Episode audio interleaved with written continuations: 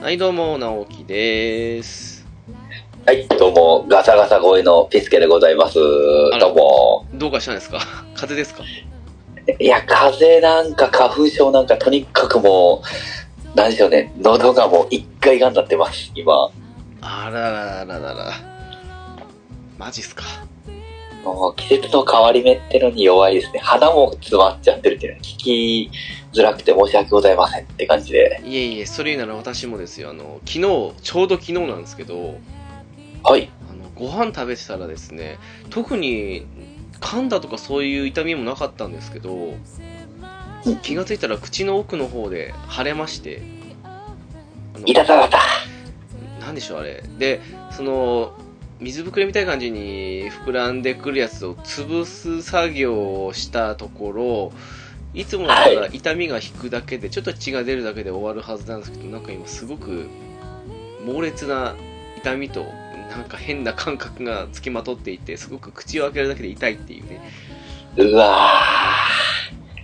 きついですね。口の中痛いのは気になっちゃいますもん気にね。なりますねなんいかやーそんな2人でお送りする今回のオープニングなわけなんですけどね満身創痍でやっております。ゆるならです。どうもどう も。どうもどうも。いやー、最近は、あの、モンハンばかりなんですけども。 全然。ピスケさん、モンハンってされてましたいえいえ、僕はもう、モンハンは一つもやったことないんですよ。あ、そうなんですか。ええアクション好きのピスケさんなら、何かしら触れてるんじゃないかと思ってましたけども。そうなんですね。まあ、こういうオンゲームってやつは、ほぼ、メタルギアソリッドオンラインしかやったことないんですよ。あー、えっと、オフラインでのモンハンも。まあ、もう全くモンハンは触ったことないです。プレイもしたことないですし、あ、そうなんですね。ええあの、その、貸してっていうのも全然ないんで、全く触ったことないです。うーん。あ、そうなんですか。なるほど。はい。あーなんか 3DS とかでも今投げ売りされてるんで触れてみるのも面白いかと思うんですけどねまあ、そう、な、でも逆に、あのなんでしょう。一番クオリティの高い画像で始めたいんですよね。DS とかで始めると、なんかこんなもんかなと思って、モンハン絶対やらないとこうって決めちゃいそうで。 ああそういうもんすかなんかもう携帯機がデフォになりつつあったんで特に気にならないでやってた感じはありましたけどもそうなんですあねあ、あーえまあ今回あのお便りの回なんですけどもはい。モンハンの話がすごく多いですああ、だってもうランキングがすごかったじゃないですか。 ああはいはいはいはいうんうん。まもう、何でしたっけ ?9 位ぐらいに上がってませんでした。あそんな言ってないですか 最終あ、的違いにます。なんか、パッと見たら、ぐーっと上の方まで上がってたような、10何位か9位ぐらいまで上がってたような気もしたんですけど。ああでもまあネームバリューですよねモンハンのねそうみんな検索するんでしょうね。うーんまあわかりますけどね あありがたいっていうことでね。はい そうっすかじゃあとりあえずえっ、と読んでいきたいと思うんですけどもはい。まず最初ですけども直角炭さんからいただきましたありがとうございますありがとうございます。無印モンハンがガンダムのバーサスシリーズと同じサービスでマルチできたのでそれがきっかけでハマりましたワールドは遊びたいところなんですがハマりすぎて何かを犠牲にするだろうと思い視聴をしていますかっこ笑いいろいろ変更点も多いんですね未プレイの僕も楽しく聞かせていただきましたということでしたありがとうございますありがとうございます。はい、えー、無印初代のモンハンプレステ2のやつですねはいはい。まあ、一応、モンハンって、オンラインもそうなんですけど、基本オフラインでできるものばっかなんですよね。あ、オンラインが主ではないんですね。ではないというか、まあ、一応あの、ポケモンとかみたいに、あの、友達同士で顔つき合わせてできるってこともできるんですけども、うん。だから一応ね、あの私のようにひたすらぼっちプレイしてるやつもいますから、はい。 まあ、そうじゃないと逆にちょっと、ね、時間が合わない時にプレイできないっていうのは寂しいですもんね。そうっすね、どっちかってどうなんですかね、まあ、マルチだけでやってる人もいますけども、ソロの人も結構多いかなっていううーん、なるほど。ほんと投げ売りされててボリュームもあるんで一人でのんびりゆっくり進めていくのも楽しいゲームですからねやっぱりええうんまあでもそんな触覚炭さんはガンダム VS シリーズと同じサービスでできたということもあって最初のモンハンに触れてハマったということですねほうほ確かにねワールドはいろいろとそれまでのモンハンと比べて変更点多いんで初心者向けかなっていうところはやっぱあるんですよねう。うんもう方々で結構操作しやすいとかやりやすいっていう噂は金がで聞いております。やっぱり今週までコントローラーでやるってのも大きいのかもしれないですねああ、そうですね。やっぱコンシューマーに来たっていうことでね、あの、うんライトユーザーじゃないですけど、どんどん取り込みたいんでしょうね。やったことない人を。じゃないですかねだってあのモンハン持ちって流行ったの知ってますモンハン持ち。いや、聞いたことないですね。 PSP であの PSP って上が十字キーで下がアナログスティックだったんですけどはいはい。あの親指でアナログスティック要は操作しますよねキャラ動かすんですけどではい。視点を動かすためにあの親指でそのアナログスティックを押したまんまあの人差し指でその上にある十字キーの左右を押して視点変更するっていう持ち方をモンハン持ちって言ったんですよなるほど。あー、あの、あれですね。ロックマン X のチャージしながら脱出するみたいな感じあのあで変すなで手すになるわけですね。まさにそれですねあのああいうねあの苦肉の策で生まれた持ち方なんですけど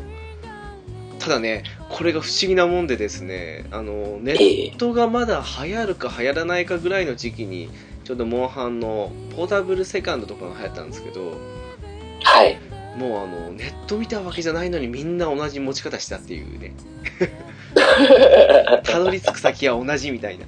あれが少し面白かったなと思ってやっぱ視点変更しながらやらないと、やりにくいんですね、逆に。やりにくいですねあの 3DS の方だとねターゲットカメラって言って1回ボタンを押したりするとあのモンスターの方に自動に向いてくれるとかっていうシステムが追加されたんですけどおー。昔は自分であの方向を常にモンスターを正面に捉えるように視点変更とかしないといけなかったんであー、それはきついですね。あの、あれですね、ゼルダのターゲティングがない状態ってことですもんね、要は。あーなのかな多分、 うん、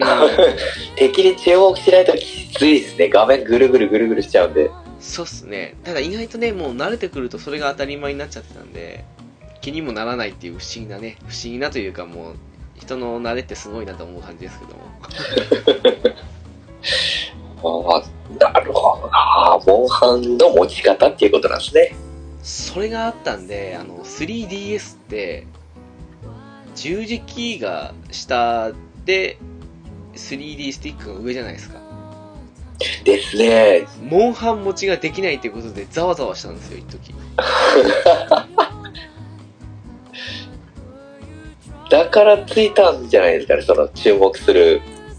機能が。ですよそのいろいろなねあの1回押すとその方向向くとかあとその下のタッチパネルの部分にその視点変更できる十字キーの,、まあ、あの仮想十字キーですけどを作るとかそういうことをいろいろやった末に生まれたっていうところがあってうん苦肉の作感満載だな。 だからあれですよあの 3DS に装着する後ろにつけるタイプのやつとかも発売したりとかしたんですよあー、なるほど。その右側かなボタンの右側にその 3D スティックつけてそれで視点変更するとかってやつ私買いましたけどね意外とねそれでも意外と操作まあまあしやすかったかなとかね いろいろ歴史はあるんですけどねなるほど。まあ、右に、要は、右手の方でぐりぐり操作してってことですもんね。そうっすね まあいろんな歴史があるっていうところはありますけどもはいなるほどな。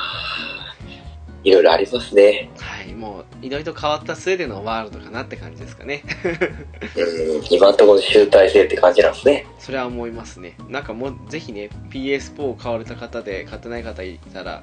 買ってみてほしいなって感じのソフトではありますねさあ、まあ話聞いてるだけでも公開はしないだろうなっていう予感はしますね。じゃないですかねよっぽど合わないとかじゃない限りは多分ううんうんうんうんんどうしても合う合わないは人にありますからねそうですね。はいそんなわけなので、はい直角炭さんありがとうございましたありがとうございました。でお次ですね、えー、猫やんさんからいただきましたありがとうございますありがとうございます。 え補充できるのということでしたありがとうございますはい、ありがとうございます。あのこれもモンハン関係なんですけどね 今まで何でしたっけはい。あのクエストって出発するとえそのえ。討伐するモンスターとかあのちょっと収めるアイテムとかそういうのを取るまでは装備もアイテムも変更できなかったというか最初に自分で持ち込んだものしかダメだったんですけどはい。今回はベースキャンプ的な感じの部分から自由にその辺補充したりとかしまってどうこうしたりとかいろいろできるようになったっていうことを猫やんさんが気づかれたというそういう話ですね あ、おっしゃってましたね。いろいろ便利になったっていうそれを気づかずにやってた浅沼さんもいたっていうお話ですよね。いやーでもね本当今までのモンハンが良くも悪くもその伝統的な感じで同じ仕様でずっと本当同じ仕様でずっと来たん ですよ一応あのい一それがうんええええ一一部改良とかもされてたんですけどねはい。それが今回大きく変わっちゃったんでまあ気持ちはわかるかなっていうなるほど。気づかずにそのまま進んじゃうっていうこともあり得るんですね。よくありますよねっていうことに猫やんさんもまあ私もねあの言われるまで気づかないことあったんでよくわかるんですけど小屋さんも気づかれたというそんな話でございますなるほど。逆にお二人はその、その機能なくてもなんとかいけてたっていう話ですよね、要は。なんでしょうねそのなくてもいけてたというか今までがないまま行かなくちゃいけなかったっていう前提だったのでなんか比較的経験者には緩めな作りではあるんですよ最初のうちははい。なので最初のうちはその今まで通りの仕様通りで今までの経験を生かしつつやっていくって感じでいけるので気づかないけれども初めてやる人からするとそのそういう固定概念がないんでで慣れてないので難しく感じるってことでその補充したりとかっていう風にいくと思うんですけども良あくも悪くも経験がその辺の補充できるっていうことをなんだろう気づかないっていうかその方向で進めてしまう要因になったのかなみたいな感じはしますけどねあ。結構、ユーザーからも上がってたんかもしれないですね。かもしれない制作者の方に。うん思い切ったなと思いましたけどうんまうん。あこれはやってみたらどれだけ快適になったかっていうのはよもう一目瞭然なんで って感じですかねはい うんあそんなわけなので猫やんさんありがとうございましたありがとうございでお次ですけどもねあのピスケさんが最近聞いたポッドキャストのところでました。ゾンビゲームの中林の名前を抜かしたがためにちょっと怒られちゃったっていう話もありましたよねこれいやいやいやいいや。やもう凄まじい数を聞いてらっしゃるなっていういや、まあまあまあ、流し聞きですからね。僕の場合はね。はい。いやそれでもすごいっすよ聞きすぎてお便り遅れてないっていうね、もう、苦肉の策で、今度最近聞いたのっていうことで、やっちゃってますけど。うん ここに書いた以外も聞いてたりするわけですよねきっとそうですね、それと、そういうのが、5、6ページになりましたね。すごいなまあまあ、そう2週間ぐらい溜まっちゃってたんで、結局もう、消化するのに、そうしちゃったっていうので、また溜まってますけどね。いや2週間分ぐいらい。ですよね あもうどっちかっていうと聞くのはいいんですけど、お便り送るのが大変で、情けない話。いや振り返るとね忘れたりしますよねそうなんですよね。ああ、ありがたいお便り読まれてるっていうのすら忘れてて、あわかるなえー、もう反動し忘れたみたいな感じとか多々ありますね。うーんですよねはいやまあ聞いてますよっていうアピールにだけは あるので無反応よりかいいですよね配信してる側としてはじゃないですか ねそう思います結構いろんなところで反応をくださっててこっちが逆に嬉しい限りなんですけどねうんうんうんうんうんはいもうはいありがとうございますで済ませていただかなくてありがたいんですよね正直いいね15個ついてるのが多分その証拠じゃないかと思いますいやもうもうまあそうっすねあの聞いてくださってる方とかもいいねしてくださってるんで嬉しい限りで、はい。うんですねまあ、これからも、ポッドキャスト大好きで、来ますよ、ということで、はい、ありがとうございました。だからいいですね えー、そんなわけでお次ですけども、えー、テイタンさんからいただきましたありがとうございますありがとうございます。ドワヌマくん怒ろうと思ってたんだけど可愛いと言われて照れくさくなっちゃったまあ待ってるからのんびりおいでって番組で周知プレイはやめてヒストリカのダンス知らないく取りに行くということでしたありがとうございますありがとうございます。えーとこれは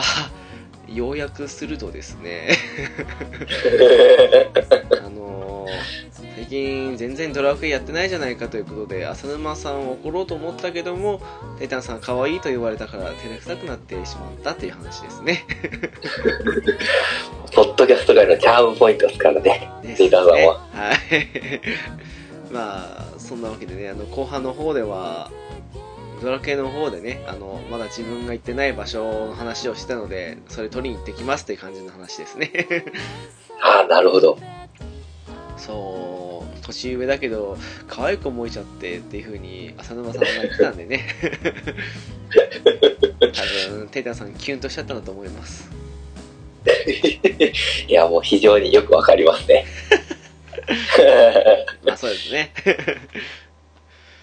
あれでもそんな周知プレイしたかなって感じもするんですけど、まあ、その辺はテイタンさんの受け取り次第ですからね うーんって感じでしょうかねそうですね。いやでもテイタンさんすんごいですよ本当に毎日寝ずにドラクエっていう感じですからねえ、だって結構もう、何百時間ってやられてるでしもょう3400400なんか結構いってますよねえ、だってまだ初めて半年ぐらいじゃないですもうちょっと経ってるのかな 半年経つか経たないかぐらいですかね多分すごい。え、っていうことは、一日、絶対に、一時間くらい、半年だから、どどうなんですか一日一時間くらいやってる感じなんですかね、平均して。 1時間じゃ効かないじゃないですかね多分もっとですかね。うんじゃないかなっていうものすごくハマられてますからねでもあ、そうか、一日一時間に効かないですね。180日くらいか。ですよ多分少なくとも多分1日3時間ぐらいはやってないとって感じなんじゃないですかねですです。すっごいな。 まあ、それは睡眠時間削られてますね。削ってますねうんでもいいでしょうねそのまあテイタンさんはね PS4 なんで1ヶ月1500円かかるんですけどもとりあえず最初のソフト代34000だけやってしまえば次の月から月1000円でね遊び放題じゃないですけどそんな感じなんでコスパは高いなと思うんですよねうんまさに元を取ってますね。でしょう ねいやーまあそうですね10年選手ってことらしいんでそのピスケさんも落ち着いた頃にできるってこちらに来ることを祈りつつって感じです 待ってますっていうそうそうですね。僕もアストロティアに行きたくて行きたくて仕方ないですね。いやー面白いですけどねやっぱりねうんオンラインゲームは面白いですねうん、やっぱ、なんでしょう。関わり合えるのが楽しいですよね。オフと違って。そうっすねうんそれでかいです よね僕はお学校でプレイしたいと思います。シミが出て ますな。ははいそんい。 そんなわけで、テイタンさん、ありがとうございました。ありがとうございました。えーと、次ですね、直角炭さんからいただきました。ありがとうございます。ありがとうございます。自分もドラクエ10かなり昔に遊んでました当時魔法系の職が流行だったようで木工職人だった僕は世界を救うことより武器を作りゴールドを稼ぐことに喜びを覚えてました笑いということでしたありがとうございますありがとうございます。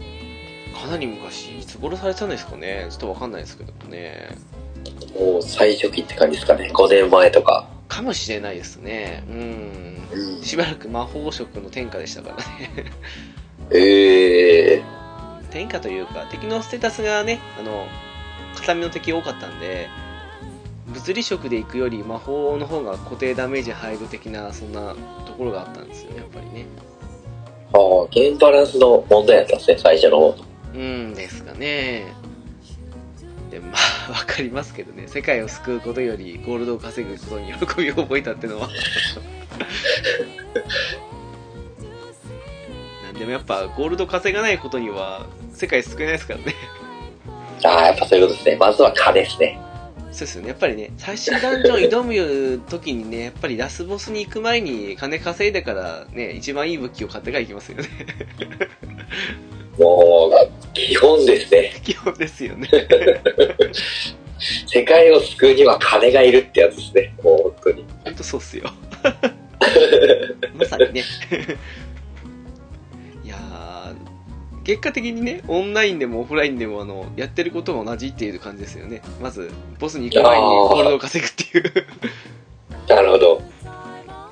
的な感じに思います。ピスケさんどうなんですかそのパーッととりあえず今の装備でラスボス戦行っちゃうとかボス戦行っちゃうっていうよりかはすごく良い周到でだとに行く感じですかうん、いやもう、その時の、えっと、所持金によりますよ。なんであー所持金によるっていうか、状態っていうか、あの、とりあえず、セーブしていって、負けたら、まあ、金、モンスター倒して貯めて、装備変えてって感じで、とりあえず、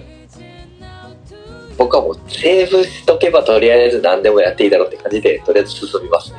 あーまあそうですね負けてもねそこからって感じですもんねそうです、そうです。もうお金半分になっても、ゴールド金庫預けとけば、別に痛くないですし。うんまあ確かにそうですね死んでいいってシステムがいいですね。もう一回復活するっていうのはドラクエは。確かにねセーブしないまま気がついたら進めててああこっからまたやり直しだっていうあの FF 方式たまにやる気に 直しますよねそうそうそうそう。進んだところがちゃんと死んでも反映されるっていうのは、あれはいいシステムですね。ですねええ ゴールド半分はまあもらうもらうっていうかあの持ってかれるっていうのは仕方ないにしてもそうですよねええそうそうそうそう。確かにそうっすな最近あんまりそういうのないっすよね最近もう死んだら死にっぱなしですね。やり直しですね。意外とドラクエ方式のゲームって少ないっすよねそういう死んだらどっかに戻るみたいな感じのはあんまりない感じがしますねそうですね。逆に、アクションは、あれですよね。あの、手前からすぐプレイできるってやつがあって、難易度下がってますけどね。ああまあそうっすねうんうん、RPG の方が逆にちょっと難しくなってるかなっていう感じですよね。そのとアクション寄りの作りだったんですかねそのあゴールド半分に減って戻されるっていうのはあー、だからこそ難しくできたっていうのもあるかもしれないですけどね。ああなるほどねうんうんうん。それはあるかもテイルズとかだと逆にあんま知らないかなっては思って。ああなるほどうんはい。 確かにうんあってなんかそんな感じの話になっちゃいましたけどまあありというわけで直角炭さんありがとうございましたがとうございました。えー、お次ですね虹パパさんからいただきましたありがとうございますありがとうございます。第3132回拝聴ゲスト呼んでいただきありがとうございましたまだまだモンハン熱が続いているので聞いてても楽しい一狩り行こうぜということでしたありがとうございますありがとうございます。はいニジパムさんには日々お世話になっておりますもう、筆頭ですもんね、西馬さん。あの、モンハンのプレイ ヤーの。あーすごいっすよあのニジパパラジオっていうサークルがあるんですけども もうねあの人が集まってきて集まってきて もうもこうれ今がに、あれじゃないですか。虹パパ党が作れるんじゃないですか。いやもうできてます もうできてますもう何人いるんだろうなって20人以上いるんじゃないですかもううわ、すごいです ね。すごいっすよそりゃあのピッチさん嫉妬するわと思ってもうすごいっすからね10倍かっていう もうそんな感じですからねすごいカリスマ性というか人望というかさすがにじぽぼさんだなとしか言わないんですけどもで、もう、やっぱ虹パパさんっていう名前を知ってる人がいっぱいいるってことですよね。あ、この人だったら、あの、安心して入れるわっていうので、みんなどんどん入ってくるってことですもんね。ですねすごいっすよねやっぱりそうですね。僕も、モンハンやってたら、虹パパさんがリーダーしてるとこ入っちゃいますね。 安心しますね、やっぱ。やっぱ安心しますよね えー、知ってるっていうのは、やっぱ、有利ですね。有利っていうか、うん確かにいい効果ですね。なんか虹パパさんとか猫やんさんはすごく安心できるイメージがありますよねですね。 やっぱ虹パパさんの場合はね、お便りでいろんなとこに名前が知られてるっていうのもあって、ねう、んあの、モンハンやってる人が結構ゲーム系ポッドキャストの人が多いっていうのもあって、やっぱみんな知ってるでしょうね、お名前は。なんじゃないですかねやっぱりポッドキャストのつながりが多いこと多いですからねええ私あんまりそういうのしないのが申し訳ないですけど本当にいや、まあまあ聞く環境ですからね、これはね。まあそうっすねうん、ながら聞きたまたまできてるっていうことで、まあお便りも送れるっていう感じですから ね。いやーお便り送りたい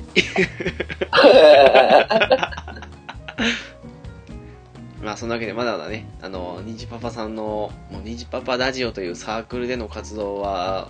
全然とどまることをしてないと思いますので本当ねまだまだ私もお世話になると思いますはいそんなわけでニジパパさんありがとうございましたありがとうございました。はいお次ですねとめきちさんからいただきましたありがとうございますありがとうございます。モンハンワールド会拝聴中直樹さんのお叱りに反省してますファストトラベルですとマジシダなんだ帰ったら試さないとということでしたありがとうございますありがとうございます。はいまあ私というよりむしろ浅沼さんの怒りだったんですけどね あの収録中に留吉さんがモンハンしてたとはいはい。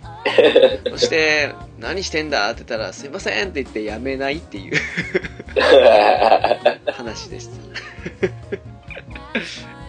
マルチ繋いでる最中やったってことですもんね。 でしたねやめないんかいっていうやめないのもそうですし、始めんなよって話ですね。 すごい。なんか、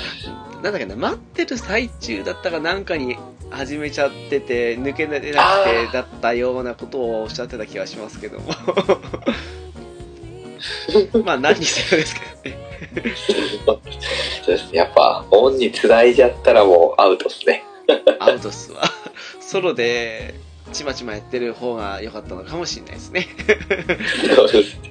まあ、美味しいのが取れちゃってるっていうのでもう、問題ないですけどね、逆に。まあまあ、そうですね。番組的にはそうでしょうね、きっとね。はい。美味しいっていうね。まあそんな感じかな っていうでまあそうファーストトラベルね私も知らなかったんですよねそういあのえっ、と、フはいはいァストトラベルって何でしたっけまあ言ってしまえば瞬間移動なんですけどあのモンハンって今までキャンプというかスタート地点なんですけどそのスタート地点が1箇所だけだったんですけどもはい。モンハンワールドは結構マップがひどいっていうのは言いましてそのベースキャンプっていうのが複数箇所あるんですよほうほうほう。なんでしょうね、その安全地帯って感じですかね、むしろ。で、そこに、その、地図から一瞬で瞬間移動できるっていうのを、まあ、ファストトラベルできるっていうのを私も知らなくて虹パパさんに教えてもらったっていうで飛び吉さんがおっしゃあるんだ結構マップ広いんであの移動に時間かかるんですよねやっぱりねー、ええそれが一瞬で飛んでいけるっていうなるほど。ルーラみたいな機能が追加されたんですね。そんな感じですねはいなるほど。それをずっと走ってやってたんですね。いやずすごいっと走ってましたよあのーエンディング迎える前ずっと走ってましたからね私も ねできるなんて思いもしなかったですもんびっくりしましたわええ私もそれでも逆うにんできちゃうんですね。いやできちゃうというかもうそれが今まで普通だったんですよやっぱりああ、なるほど。だから富吉さんも多分そうだと思うんですけどその今までやってた人ってのは多分そんなこと便利なことができるなんて思いもしないっていうかそれがモンハンでしょってとこが頭の中に多分あると思うんでああ。うーんかなっていう箱庭系の、あの、しんどいところですよね。走っていかなきゃいけないっていうのは、そこを解決しちゃったっていうことですかね。ああですねよくありますからねあのオープンワールド系ゲームでねめんどくさいですよね、あれ。もう、できてまで走ってるのも、正直。グランドセフトとかもそうですけど、そうでしょ その機能いいっすね。まあそんなわけで多分もう試されたんだろうなと思います でもね収録中のゲームはほどほどにって感じですかねそうですね。ありがとはい というわけでとめきちさんありがとうございましたうございました。えー、お次ですねえー、片崎さんからいただきましたありがとうございますありがとうございます。ゆるななモンハン会拝聴毎度オンラインでお世話になっております笛使ってみてますが服吹かないの前にまともな火力がないのは厳しいですかっこ笑いそして浅沼さんとご一緒できたことがなかったり点点点パイセンどこかの機会によろしくお願いしますということでしたありがとうございますありがとうございます。はいあの狩猟笛っていう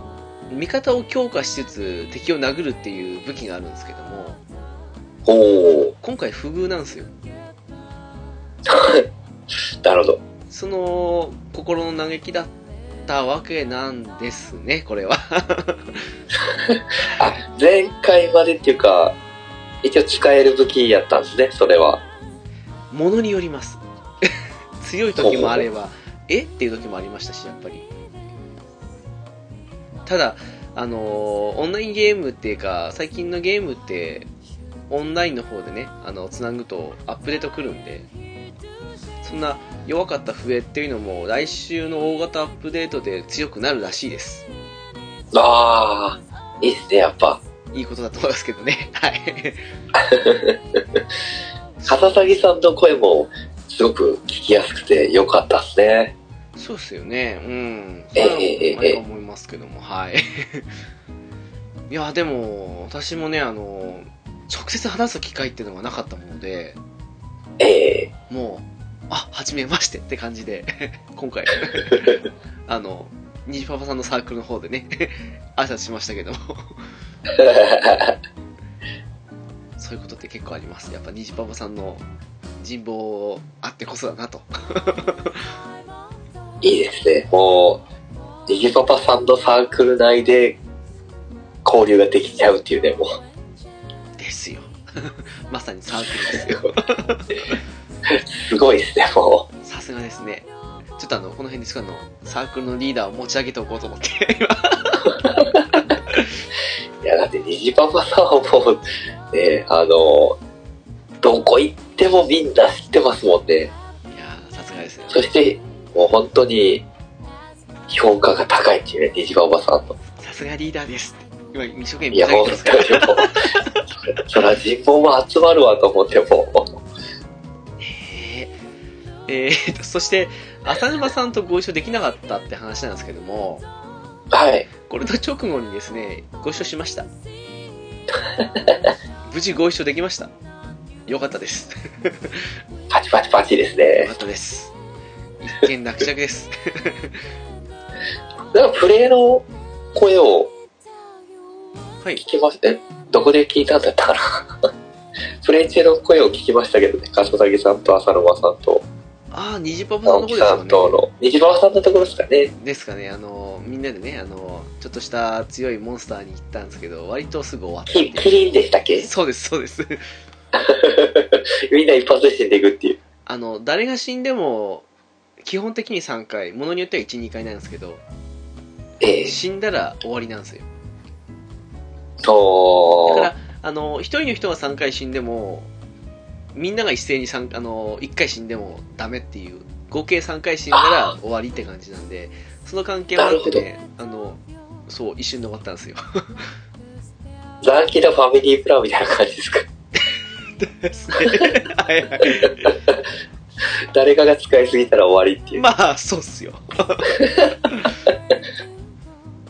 だからね、あの、みんなで行くと楽な反面、そういう危険性もはらんでるっていう。それが、なんあです。 結構ね、いいっす広範ね囲にそう、一気に強力な攻撃打ってくる時多いんで、はい。なるほど。あーあと、あ昔のファイナルファイトみたいな感じですかね。残機を分け合うっていう。 ああ、そんなのありましたね、そういえば。懐かしいですね。分け合うよりかは共有です ね。あのーもしお聞きの方でね虹パパさんのサークルに入りたいという方は一言言っていただければあのその席を設けたいと思いますので よろしくお願いします そんな感じですはい。はい片崎さんありがとうございましたありがとうございました。えーお次ですがこれで今のところ最後ですね、えー直角炭さんからいただきましたありがとうございますありがとうございます。僕は積みゲーに関して3秒ルールならぬ3問ルールを持っています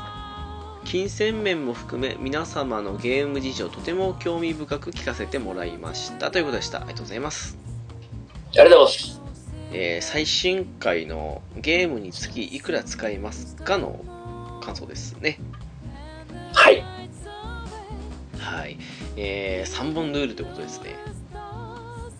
いやー、賢いですね。さすがですね、極端さん。あれですよねそのジャンルごとに分けて3本とかだとなおさらいいですよねおー それ、それ、ジャンルの数だけ3本ずつあるってことですよね。あ、いやいやいや、あの、RPG、アクション、スポーツみたいな、そんな感じの、なんか、別々なって感じ。でなんか全部 RPG、RPG、RPG だったら大変じゃないですか、やっぱり。 えー、でもあれですよね、ジャンルの分だけ3が増えていくってことですよね。あ、いや、そうなるともう、めちゃくちゃじゃないですかね。 もう、3個15とかそんな感じになっちゃうんですかね。いやー、普通に3本だと思いますよ。 浦さんも言ってましたよ、やっぱり RPG2 本だとね、あの、やる気なくしちゃうっていうか、その、一つだけで精一杯になっちゃうから、アクションと RPG とか、そんな感じで分けてるとかって。いや、絶対だって、なんでしょう、あの、これやりながらこれっていうのは、僕は本当に無理っていうのがあって、あの、放送中のコメントでもありましたけど、忘れちゃうんですよね。ある、特に RPG は。ああまあそうっすねうーん。で、そうなってくると、あの、早時も遅くなっちゃいますよね。あの、今自分がどこにいるかわからなくなって、探り当ててから進むっていう作業が多くなってくるんで。まあそうっすねえこう作業はどうしても遅くなりますわねそれこー、テイルズで多かったですね、その作業が。あそうっすかええあの、ジアビスを何回も何回も思い出す作業が15分ぐらいかかりましたね。へえ あれジアリス他ののゲーム、ええ頃ってまだあらすじとかなかったんでしたっけあ、ナイスナイス。なんか、あの、街の、街から洞窟っていうかダンジョンみたいなとこにずっと連続で続くようなところがあったんですけど、ああはいはい足入ったあたりですかね、ジアビスの。なんか足加入してあぐらいなところで、もう自分がどこにいるかわからなくなって、本当に話、うわ、聞きながら、攻略サイトとか一生懸命見ながら、納得さは理解したっていうところですかね。ーなんかテイルズでいつも途中から不思議に思ったんですけどはい。大体があのセレクトボタンかなんか押すとその何でしたっけあれ 名前忘れちゃったあのチャットあるはいはいはい、あのの、スキットチャットだはいはいはい。フィールドの喋れるやつですかね。 ええあのキャラクター同士が喋ってっていうのを見てるっていう、テルズ独特のシステムですけども、はあい。のスキットチャットで次の目的地について教えてくれた人じゃないですか前まではええええええ。それがいつからかその1回見たらもう見れなくなったじゃないですかああ、そうですね。なんかあれのせいで次の目的地が分かりにくくなったかなってのはあるんですけどねまだなきにしもあらずっていうよりそれかもしれないですね、 正だ直。から前まではその同じ例えばあの1回限りってまあそんな感じのイベントを見た後だったらその次の目的地のそのに関して言っている言葉を永遠にその言ってくれるっていうかその押すたびに言ってくれるっていうような感じのシステムだったのにいつの間にかそれがなくなってしまったのはあれなんでなんだろうなっていうふうに思ったりしてそれのせいですごあく次の目的地が分かりにくいっていうありましたねあれですよね。あの、なんていうんでしょう、リアルなんていうか、普通だったら同じこと何回も言わないよねっていうとこから、あとまどろっこしいからっていうことで、だったんですよね制作者側がうん消したのかもしれないですね。そういうクレームを、クレームっていうか、指摘を受けて。なのかなーっていうただ少しあれ結構便利だったんですけどねなんか押すと「さあどこどこに行くぞ!」とかって感じで言ってくれますからねそうですね。 「あ次どこどこ行けばいいんだ」みたいな まあ、あれは救済措置的な感じで残しといてくれた方が良かったですね。まあ今だとねもう次の目的地がなんか左とか右の下とかに書いてあったりとか右上左上にあったりとかするんでまあいいっちゃいいんですけどでもあー少し寂しさを感じましたねあれはねまあ、昔からのユーザーはちょっと寂しい感じしますね。なあどっからかなシンフォニアかどっかからか消えたんすよねあれね違ったかなうんでもアビスの時にはもうなかったはずですよね確かねないですね。あのー、なんでしょう。リバースではまだありましたね。最近プレイして。あー思いましたけどええええじゃあやっぱあの辺ですよねシシンフそうっすォニねアかないやあれかなレジェンディアかな もう分かんなくなりますね でもまあその辺ですよねきっとねええ、ええ、そうですね。 まあそんなわけでねあの RPG は分かりにくくなるって話ですかこれ まあ、アクションだったらね、正直、あのー操作の仕方が似たようなゲームだったら全然いいと思うんですけどね。あそれありますねはい前ちょっとメタルギアとバイオハザードやってて混乱した時ありましたね。ああそっかなるほどはその辺のいや話もですね。 ゆっくり聞きたいところですけどね、このね。 はいい。。そうですね。こういうと、こういう会をまた設けたいですね。はい。ちなみに今は、どんな感じの間違い方したんですか、それは。 ああの、バイオハザードは、あれじゃないですか。あの、左と右は、ぐるぐる回って、上と下で、前後、進むって感じじゃないですか。いわゆるラジコン操作ですよね。ですですです。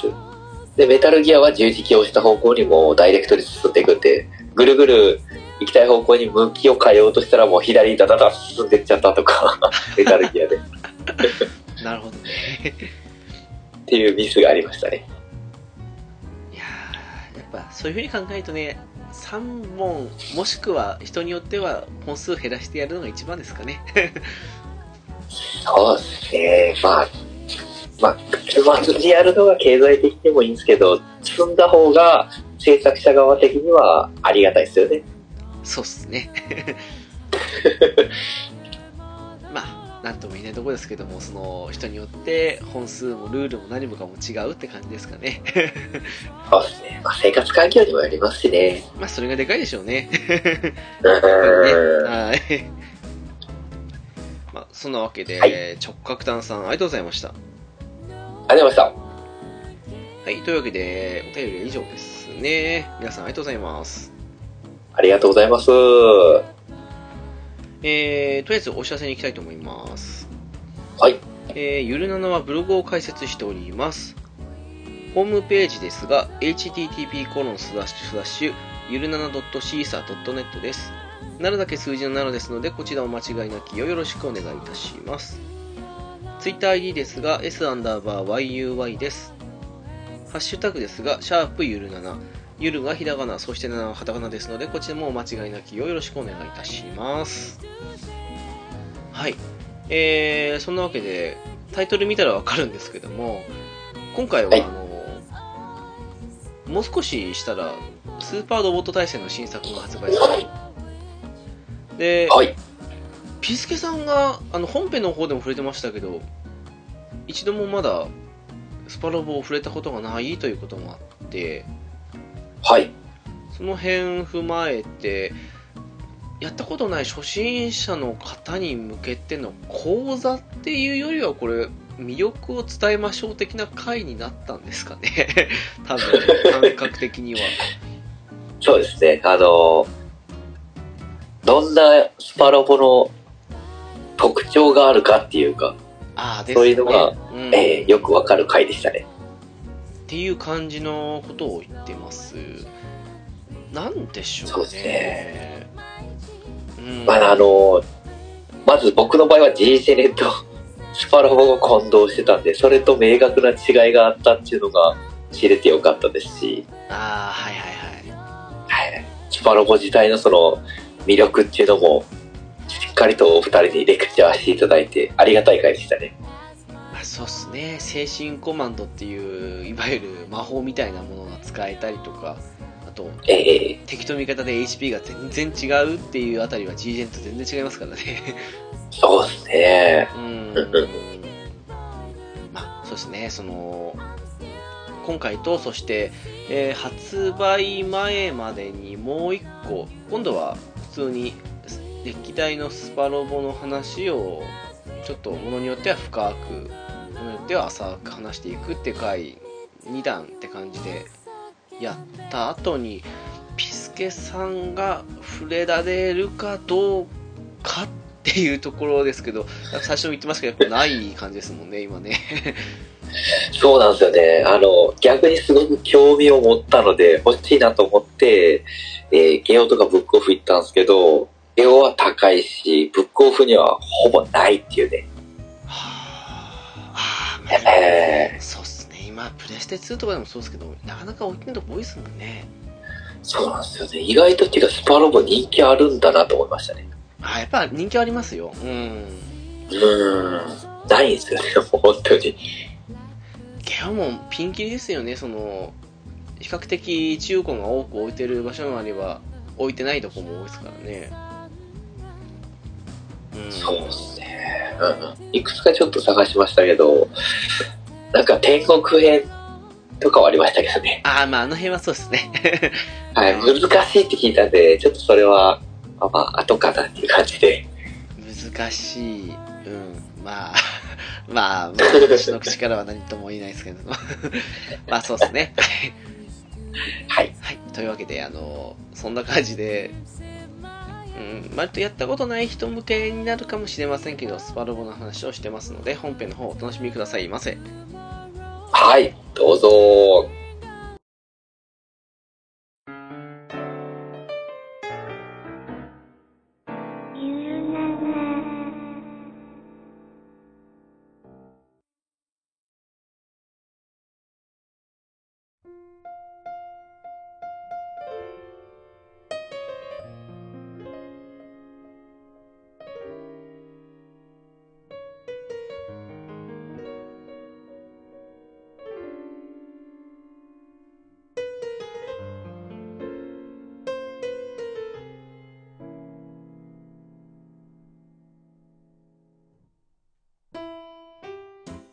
あ、どうも、直樹です。山下達郎、あ、ラッキングです。はい、ビスケです。よろしくお願いします。今ちょっと雑音が紛れ込んだのかななんかちょっとあの、 あの、本当ね、ビスケさん、本当ごめん。こんなぶっ込み方してごめん。言い、言い、言いづらいね、最後の後ね。ごめんなさい。活動山下の名前も出ましたからね。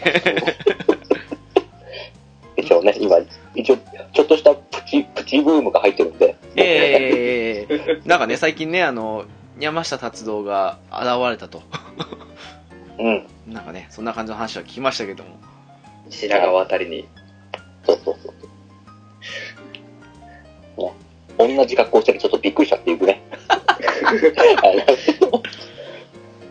まあ、あの、 髪の長さ、髪の長さだけが違うっていうね。ちょっと、もうあの、一部の方しかわかんないネタですね、これ。 これはね、実際、実際に僕を見た方しかね、笑えないと思うん似てたっていう話っすよね。いや、これはね、うんあのね、思いのほかすごいんですね。あれの、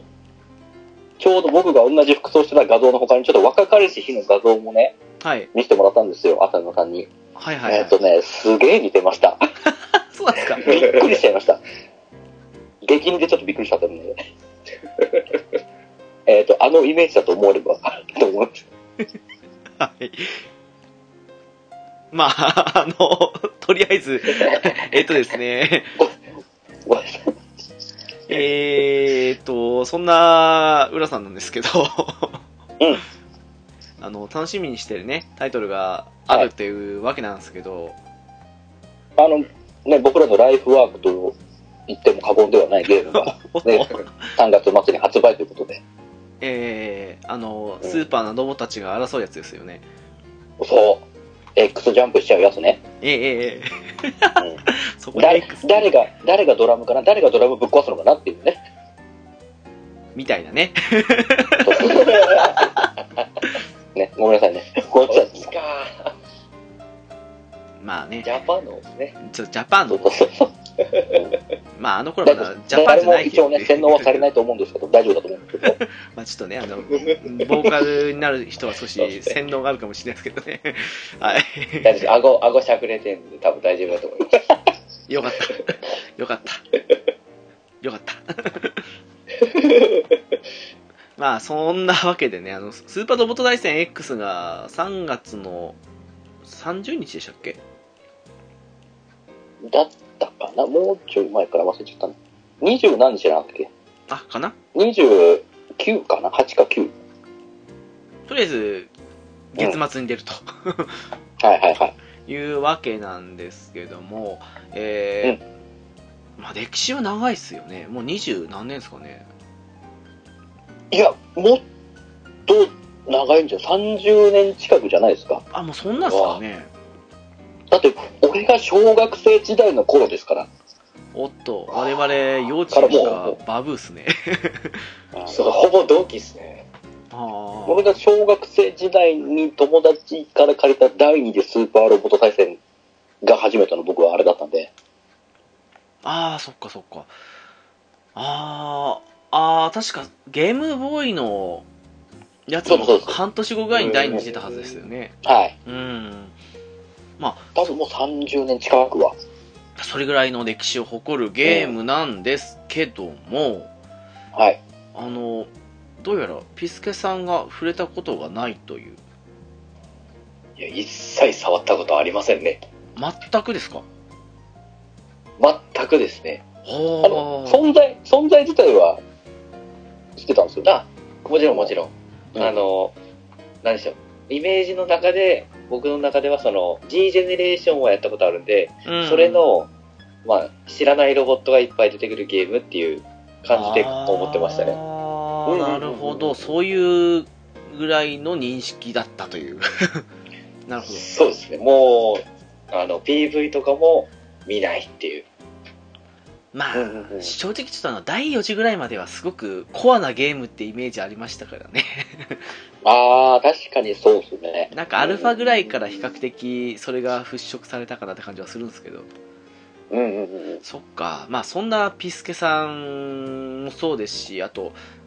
多分そういう触れてきてない方って割といるんじゃないかなということもありまして、あの、本当は浦さんとその辺のスパロボの雑談会でもしようかという話だったんですけども、はいはい。ちょっとあの、スパロボの魅力をピスケさんもそうですけども、触れたことない方に伝えたいなっていうことで、今回適当にその辺の話をしていこうかなと思うんですけども。うんうんうんうん。そんな感じでいきたいと思います。よろしくお願いします。お願いします。お願いします。はい。えー、っと、これはですね、どっから説明したらいいんですかね、スーパーロボット対戦っていうのは。まあ、ざっくりとした概要的なとこから説明した方がいいんですかね。うーん、とりあえず、あれですよね、ロボットが出てくるアニメ作品、まあ、アニメのみならずですけど、最近は、もうそういうのが集まって、オリジナルのストーリーがある時もありますけどそれぞれの作品のストーリーも合わせつつ一つの世界の中にいろんなロボットがいるって感じのストーリーですよねそうですね。などうなんあて言の、ったらいもいですとかねもと最初はね、あの、ガンダムとマジンガー Z とゲッターロボうんの3作品でしたねから、ね、各機体が集まってっていう。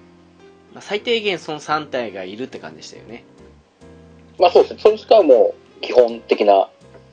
メンバーにいるっていう感じですね。うーんまあね正直ゲームボーイ版の時なんてパイロットいなかったですよねあのーそうですね。一応、一応第2次も、あれ、パイロット一応いない体なんですよ。ああそうでしたっけ乗乗ってはいますけど、その、もうイコール一緒っていう、機体イコールパイロットみたいな、ああーはいはいはいそういうことねはいはいはいそうです乗ね組員的なのは一応いますけど、うんレベル的な概念とかが、まあ第2次までは違ったんで、そうですねうんうん。まあ一応そんな感じでガンダムマジンガーゲッターが最低限いる上で他にちらほら他のロボッそうトですね。徐品々がに、徐々にそうんの、作品が増えていきっていう。それで、まあ、各作品のストーリーの何でしょうねあれ追いつつもあるしたまに追わない時もありますけど大体は追う感じですかね基本的な大まかなところの流れは基本追っ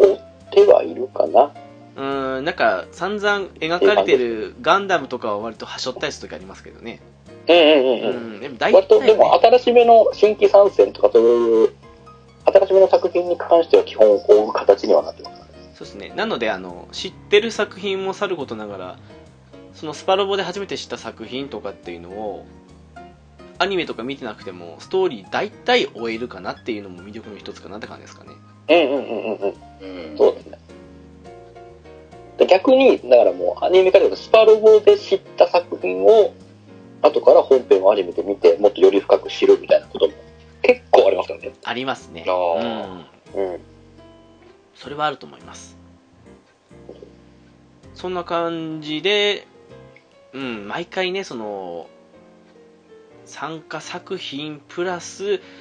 まあそうですねオリジナルストーリーが最後に来るかなっていうエンディングのボスっていうかっていう感じで進むのうんで、うんうん。まあ、各地に巡って次々にその仲間に入っていく過程、まあ、そのそのさ、えー、とアニメ作品のストーリーの、まあ、冒頭ですねにうまくその主人公たちの舞台が合流するような形になるというか巻き込まれるというか、そんな感じで徐々に仲間に入っていって敵とかもちらほら出てきて少しずつその各作品のストーリーを追って解決しつつエンディングに向かうって言ったらいいんですかねそうですね。うんうんうん。あれなんとなくですけどその作品のストーリーは終えるかなっていううん、本当に、大大雑把ですけど、うんその要所要所は、一応話的にはつかめるかなっていう。っていうような感じのゲームなんですよとりあえずそのストーリー面という意味で言うならはい。うんうん。まあシステム面は比較的シンプルですよねなんかそのそうですね、うん普通のシミュレーションゲームの流れとほぼ一緒かなっていう。あれピザさ単ん成でうん進みまして、自分のターンで、こう、移動させたり攻撃させたりしつつ、で、終わったら敵のターンが回ってきてっていう感じの。そうですね G ジェネとも似てるというか、まあ、基本的にね、うんそのうん、自分のターンを全部終わったら敵のターンになるの繰り返しって感じですかねはいはいはい。なので、まあ、シンプルっちゃシンプルですよねうん、そんな小難しいあれがあるっていうのはないんで、お基本的な流れとしては。ただあのピスケさん G ジェネされましたよね G ジェネは、はい、いくつかしましたね。えっと何やりましたえっと、えーシードと、えーネオ、で、あと、えーっと、なんかちょこっと他の作品に触れたぐらいですかね。ネオとシードはクリアしましたね、何回か。ああじゃあ結構システム違うか、あの普通の G ジェネって単性なんですよはい。シートとネオってあの行動順だったと思うんですけどああ、そうっすえね。ーうん、確かにそうだからそうっすねちょっとまた違うんですけどそのなんうん。うーんまあでもシードやネオとかもあの移動を持って攻撃全部打てれるじゃないですか例えばあの移動10のキャラ使って移動した後も全部の攻撃打てると思うんですけどはいスパロボってその辺分かれてまして大きく分けるとその移動後に打てる攻撃と移動せずにその場で打つ攻撃の2つしかないって感じなんですよあとまあマップ兵器もありますけどねうん。えあのビームサーベルとかみたいのは移動後打てるんですけどその例えば何かあるかなえーっとあシードで言うなら、えーハイマットフルバーストとかあの辺とかは基本的に遠くからその移動せずに打たないと打てないみたいな感じですかねー、えっていうので攻撃が2つに分かれているっていうのがまあ GGN との違いかなっていう GGN は移動後動きながら打つんですけど、うんーで、動きながら攻撃できる技と、動いてる時は攻撃できない技みたいな感じで分かれてるんですかね。そうですねうんうんうん。ただその辺があの G ジェネって敵のステータスも味方のステータスも同じじゃないですか同じっていうかあの同じ HP とかの例えば同じザクに乗ってるんだったらどっちも同じステータスだったりするわけですけどそこはあの、そうですスパねロボはあのボスはやたら HP が高いとかその辺は違うんですよねやっぱりうんうんうん。うん。なんか普通のザクなのにボスだったら3倍ぐらい HP 高いとかそんなのもあったりしますからうん、ありますね。うんそういうのが違ったりあと一番の違い精神コマンドですかね浦さんそうですね。うん。精神コマンドっていうのは、なんすかあの、そのパイロットの、パイロットが使えるコマンドがあるんですけど、ええ例えば、加速って言って移動をプラス3できるとかね、通常の移動速度にプラス3して移動できるとか、はい。あとは、必中とかね、えっ、と、あー攻撃を100%当てるうんうんうん。ですとか、はいひらめきっていうのがあっても、攻撃を100%避ける。うん敵の攻撃とか、あとピ、ララリーンって感じですかね。そうそうそうそうそう。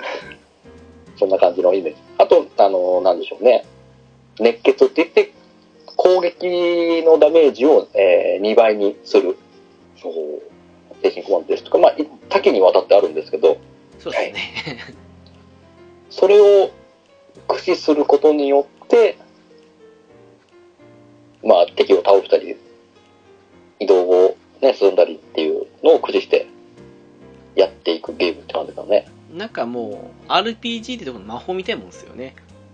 まあそうっすね。うんそ精神コ補マンド助魔法みたいな感じですかね。まあ補助もあるしそうそう攻撃もあるかなっていう補助もあるしうん、うバフもあるし、デバフもあるし。そうですねうん。一応 MP 的なね精神コマンド使うためのポイントもありますからねうんああ、なるほど。うんじゃあ、あの、なんやろ、追加効果みたいな、装備のアクセサリーみたいな要素ではないんです。ともちょっと違発うか動なし,、しなきゃいけないんです。その、戦闘が始まったら。単性なんであそうそうそうのそう攻撃する前にかけるかなっていううんうん。あ、そのターンしか効果は、続かないんだそれがまちまちなんですよ例えばあのそう攻撃1回当たるまでとかねとかそんなひらめき、さっき言った100%避けるやつはもう1回避けたら終わり。ですねなるほど。次の2回目の攻撃は、また普通に受け、受ける可能性もあるっていうのなんですけど、うん必中は逆にずーっと100%。えターンが、自分のターンが終わって、敵のターンも終わって、でまた自分のターンに戻ってくるまで、ああ、なるほど。ずーっとこう、持続されるやつと1回切りのってやつなんですよ。あーその辺が結構ねまちまちですよねうん。まちまちで。だからあの、えー単線なんですけどできることっていうのが、まあ大まかに言うとさっき浦さんも言ったんですけどあの移動するっていうことと、まあ、移動はもちろんその敵までの距離を詰めることなんでそのええ射程、自分の持ってる武器の射程まで移動するのかどうかとかその辺も考慮した上の移動と、あと攻撃その移動後に打てる攻撃と移動せずに打てる強力な攻撃とかっていう攻撃っていうコマンドと、あとはまあ変形とかいろいろあるんですけど大体あとそこに加えてその他のゲームでどこの魔法に当たる精神コマンドっていう3つを使う感じなんですよねうんうん。うん。だそれで各キャラクター操作して全部のキャラを操作し終えるかもしくはもう自分がターンエンドしてもいいやと思ったらターンエンドで敵のターンになるっていう、敵は全部行動し終わったらまた味方のターンって感じの繰り返しですかねうんうんうんうん。まあシンプルっちゃシンプルですうん。そうっすね。カードバトルみたいな感じですね。あーそうっすまねあまあ、そうか、そうかね。うん。うん。陣地がひどいカードバトルかなっていう うんうん。ええどっちかっていうとなんか将棋のイメージですかねああ。うん。駒がいてそれぞれ減らしていくっていうかなるほど。うんそうですね、その上で敵の全滅っていうのが勝利条件一番多いんですけど、その何ターン以内にどこに行けとか、何ターン以内に敵を倒せとか、もしくは何ターン防衛しろとか、まあいろいろ勝利条件が違ったりとか、敗北条件が違ったりするのに合わせて戦ってる感じかなっていう。うんうんうんうん。なるほどな。まだ GG に感が拭えないですね。 G ジェネと違うでも、まあ、そうですねえっ、と浦さんがあまりやらない強化とかあの辺も普通のゲームとち、まあ、違うというか、まあ、スパロボ独自のもんですよねあれそうですね。うーんうんうんうん。あの敵倒すと資金がもらえるんですよほうほう。資金とあとたまにですけどボスとか倒すと強化パーツってもらえるんです けど、まあ、これを集めてその、まあ、シナリオを終えるわけですねするとあの、はいその手に入れた資金を使って自分の好きな機体の武器か機体の性能を上げることができるんですよ、おお。うんうん。まあ武器は言うまでもなく武器の攻撃力を上げるわけなんですけどで性能もまあいろいろありまして例えば HP 上げるとか、あの強力な武器を使う時のためにエネルギー上げるとかうんあの攻撃かわしやすいように運動性上げるとかあと、まあ、スーパードボット系によく代表されますけど走行を上げて敵の攻撃があまり効かないようにするとか、まあ、いろいろあるわけなんですけどそれに主に資金は使うとで強化パーツに関してはその各機体ごとにね強い機体なら1個しか装備できないとか弱い機体なら4つ装備できるよって感じに分かれてるんですけども基本的にあの移動力を上げたりとか運動性その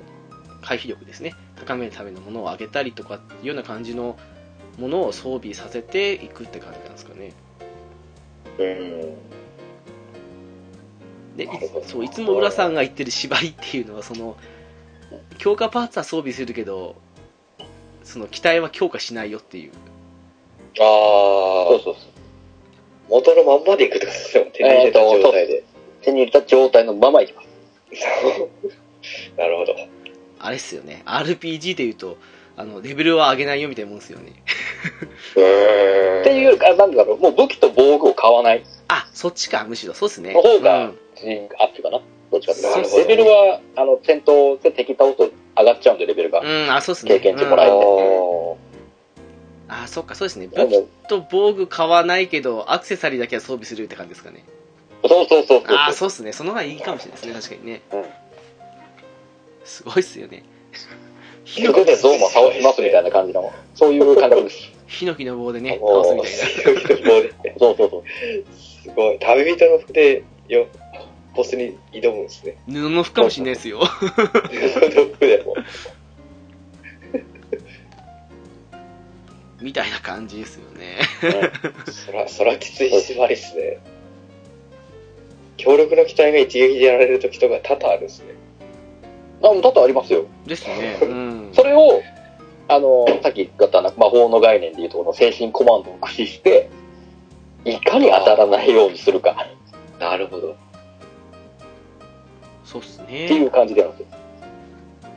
うまくできてますよねあれね精神コマンドとあと強化パーツを使えばどうにかできたりする感じしますからね一応、一応今のところどうにかなってますか らね。一周目は。あーすごいなっていううん。でもやっぱりあのなんだろうなるほど。パイロットのその例えば、えー、と有名なところで言うとガンダムのアムロ・レイとかだと、まあ、ニュータイプっていう特殊能力もある上に本人の回避と命中高いんで、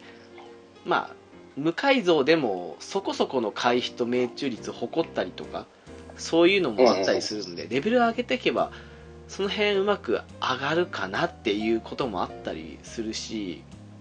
逆にその、えー、と走行の硬い機体とかだったりすると防御の値上げていくと、まあ、ちょっとねうん強化パーツで補えば多少は持つよって感じになったりとかするんでその機体はちょっと強化できなくてもうんいろいろ駆使すればどうにかできるっていうあたりの絶妙感がまあ多分浦さんのド M 心を 燃やしてると思うんですけど もまあ、この、この頭使って苦労して、このね、パイロットと機体を組み直したり何度もしたりして、うーんで、ベストな状態で挑んでね、あれはちょいっとねけるぞっていうのは見せるのね。うーん詰将棋的な感じの面白さありますよねきっとね あと、まあ、これは本当に俺限定の楽しみ方だと思うんで、まあそうっすねこれ真似する、もしもしね、やられれば真似する必要は全くないんで、もう大いに改造していただいて、うん。ね、強い機体をどんどん強くして、楽しんでいただけると思う。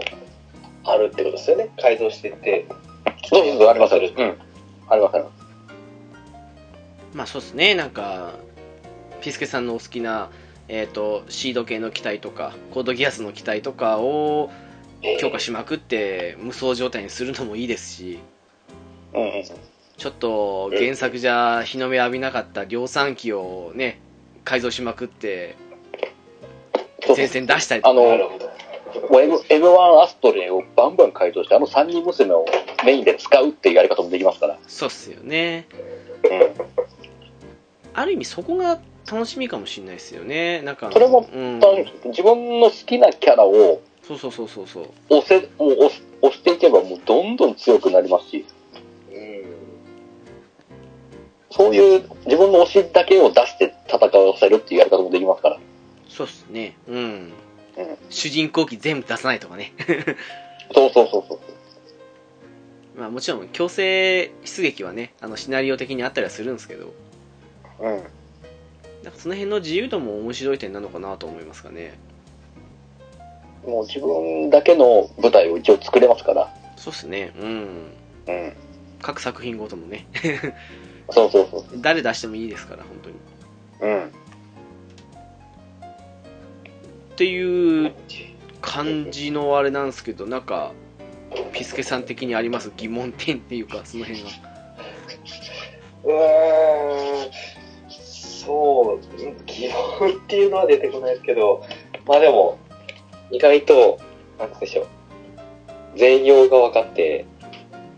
意外とやりやりやすそうだなとは思いますね。うーんうんうんっていうより、なんか、うーん、やっぱ、なんて言うんでしょう。G ジェネの面白さがそのまま、スパロボにもあるなぐらいに思ってるぐらいなんですけどね。やっぱどっちにしてもシミュレーションの面白さは期待育てるところとか、まあそうっすあねとパイロットを、うん、を良くして進めるっていうのがやっぱどっちもそれはあるんで。なんでしょう舞台の自由度で言うなら GJ の方が上なんですけどただ、うんうんそのどういうメンツが入るかもう毎回作品ごとに入ってくるそのロボット作品が違ったりするのもあってもう固定されちゃってるのもあるのでうん。なんか細かい点での作り込みというかうーんその辺のまあ派手さとも違うんですけどそのねはスパロボの方が上かなと思うんですけどねまあ確かにそうですね。スパラボの方が本当に、もう初見の作品もいっぱい出てくるんで、そういう意味での新鮮さ。でもやっぱ GG のだともう、良くも悪くも固定されるじゃないですか。そう大です体使うキャラと機体が。うん追加は新作のみですもんね。そうそうそうそう。うん。っていうようになっちゃって、全くその別路線の作品が来るし、もちろんね、あ最新の作も出るのももちろんそうですし、そうっすねその往年、往年のこの渋い作品出るなっていうのも多々あるんで。だから、新しい目のロボット作品が好きな人ももちろんそうですし、古き良き作品を好きな方でも全然入っていける。うん。だからやる層は多分広いと思うんですよね。そうっすあねですよね。うん。割と。なんだろうな基本やっぱその辺がねあれじゃないですか。おっさんホイホイじゃないですか、でも。ゲーム的には。あーでもうねん昔から知ってる人も楽結し構めるしう。ん結構バラバラですよその偏りすぎないようにっていうかまあもちろん偏ってるあえて偏らせてるような作品もあるんですけど大体があのバランスよく入ってる感じですかねうん、そうですね。意外と全部知ってたりすることって少ないかもしれないですね逆に全部知ってたらすげえなって思っちゃいますよ。 ロボット作品を余すことなく全部見てるってことでしょ。まあそうですねうんいや結構そういうのもありますよそのスパロボで知ったっていう人は多いと思うんでうんうんうん。うんかなっていうね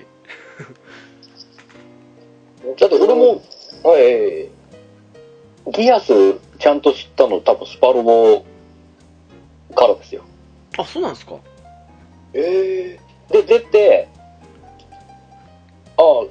まあ、名前は知ってましたけど、あこういう感じなんだと思って。ああはいはいほんで、後で本編見て、ああ、なるほどね、これは面白いわってなったんですよ。ー。おーだから確か結に構、最近ですね。前に出しちゃいけないねっていうのを思われた から、前に出すようなあれじゃないなと思って。でしょ でしょスザクとかカレンだったらまあまあわかりますけどっていう。まあ戦闘用ですからねうん。あなたは指揮する側じゃないってもうっていうんだってね。そうですね逆にねあんまそれあんまね、新機能乗らしちゃいけないでしょと思って。そうでしょなんかほとんど乗ってるイメージないですからね ほとんどないですもんね。怒るかにいなきゃあなたってなっちゃうんで。そうまあその辺のねギャップとかもありますけどねうんうん。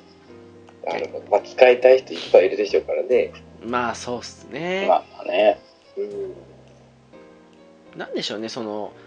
えーっとマニアックなところはあんまり攻めない代わりに有名どころというかそのまあ例えばガンダムだったらそのマニアックすぎる例えばなんでしょうねえー、あんまり浮かばないですけど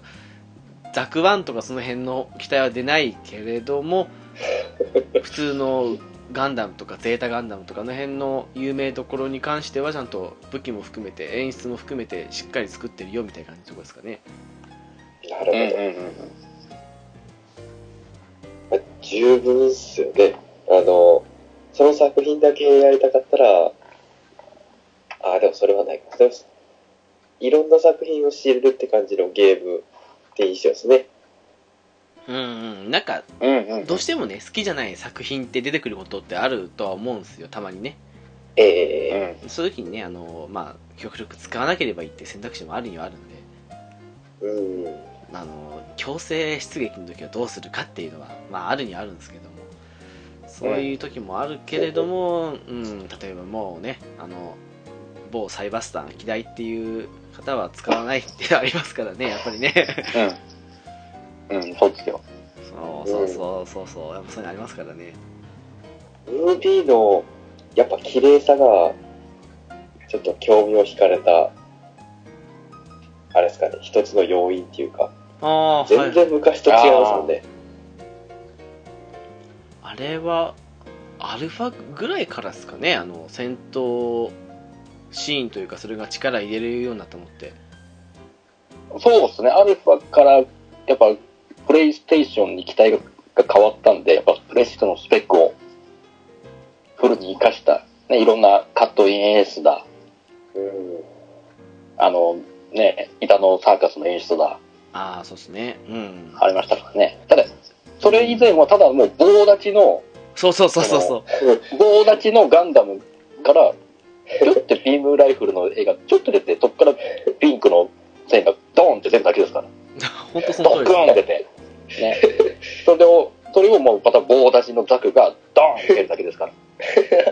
す。同じ手でね、あの、ビームライフルのところに代わりに、あの、ビームサーベルが出てね、 そのままのそう形そうで、そうそう。何も動かずにね、近づいて、切るエフェクトが出るだけとかね。同じ立ち方でずーっとそのまま直立不動でずーんと近づいていって切るだけですから。だったんですよね、あれね。そう。で一応 F とか F 完結編っていうその、まあ、第4次を少し作り直したじゃないですけどそういうところまではそうだったんですけどもそうちょうどわ我々私とピスケさんで言うと中学校3年の時ですけどもに出たえスーパーロボット対戦アルファからはその戦闘システム力で始めたって感じなんですよね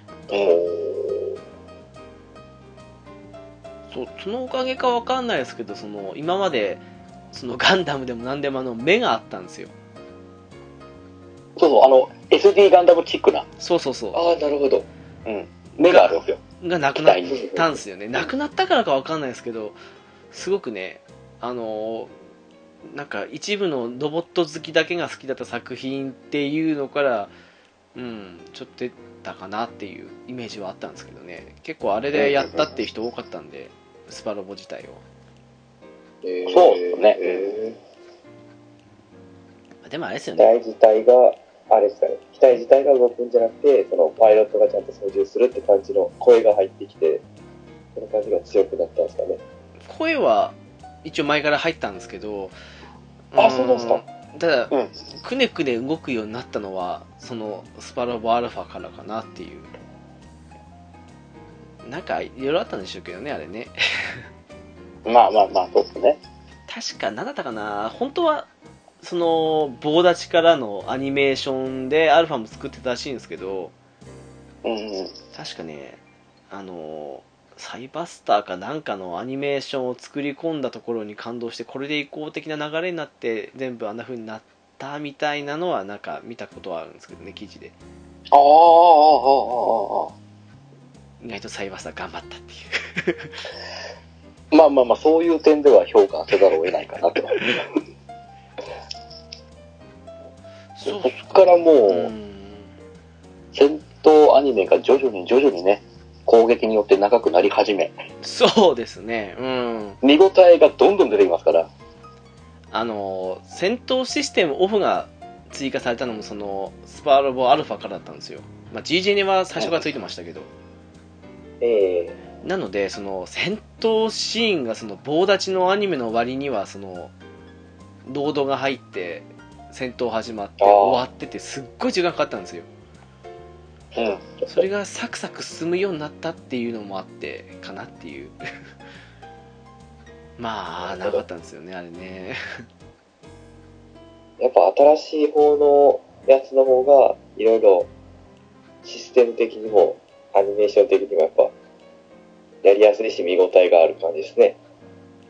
そうですよねやっぱうん、りうね、ん、うん、うん、うん。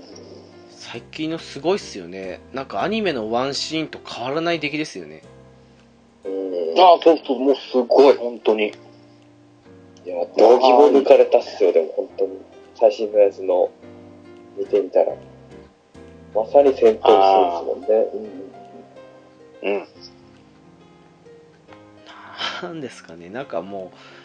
うでもねあれは戦闘シーンの綺麗さもさることながらあの一部でねあの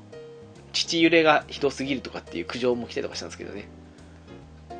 ああ、それもね、あれはどこから、どこからぐらいなんですかね。あれはあれじゃないですかあのゼロラとかあの辺じゃないですかだと思うんですよね、ゼオラだ、アイギスだ、あの辺が、第二次アルファですかねぐらいだと思うんですけどね。ちょっとねあの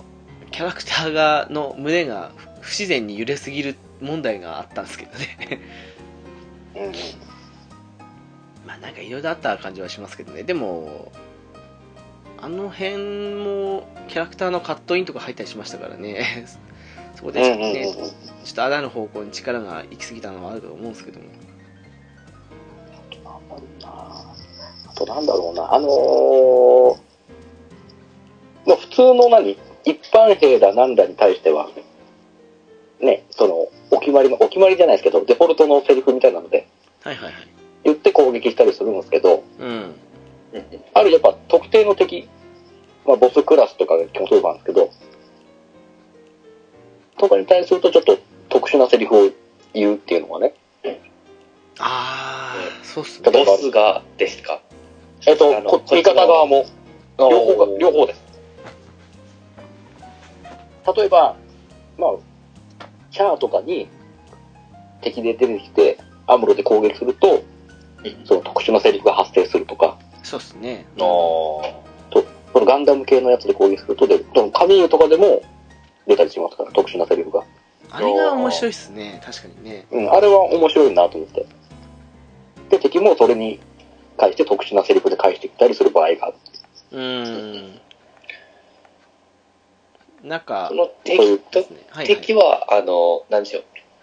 こっちも使えたりするキャラクターもいるし、って感じですよね。あのーまあ、一部の敵に関しては、その、例えば、まあ、戦闘後に仲間になるのもありますし、ああーそマップ中で、まあ、たまに説得ってコマンドが出るんですけど、そうっすねうんえ特定のキャラを近づけさせて、説得ってコマンドすると、その場で仲間になったりするキャラもいます。えなるほど、なるほど。めんどくさいのになるとねあの数回説得ねしあのシナリオをまたいでね説得しないと仲間に入らないっていう隠しキャラとキャかラとか、もう、先にこのキャラで攻撃させた後に、このキャラで倒すとかっていう、なんかめんどくさいシステムがあるんですけど、うわ、その特殊なのはね そうそうそう。まあ、最近はそうでもないですけど、まあまあそうっすねうんうん。なんかそのなんて言うんだろうしえっ、と一本道じゃないんですよその途中であのシナリオが分岐するんですよスパロボってえ例えば、お大雑把に言うと、例えばうん途中で宇宙ルートに行くか、地上ルートに行くかみたいな。あそうそうそうそうそうで、舞台を変すあの分散させたときに、その、例えば、まあ、大金だったりすると、そのオリジナルキャラが主人公でいたりするんですけど、うんええそう、他のキャラは結構、ガンダム系は宇宙、えースーパーロボット系は地上に行くっていう振り分けをして、じゃあ、オリジナルキャラの君はどっちに行くっていう選択肢に迫られるんですよこれで、どっちのルート行くかっていうのを任意で決められたりするんですよね。うん。なるほど。そこがまたややこしいというかあの2周目とかやるポイントになるんですけど要はその、うんうん全部そのルートの方のシナリオを割ったらまた合流して例えばあのいやー地上ではこういうことがあってさみたいな感じの話をそのシナリオの合間にそのキャラクターごとにやり取りっていうそのシナリオがあるんでそこであの、うんうん会話のやり取りで分かったりするんですけどそこで何があったのかっていうのが2周目でやった時にじゃあ今度こっちのルートやろうみたいな感じにできるわけで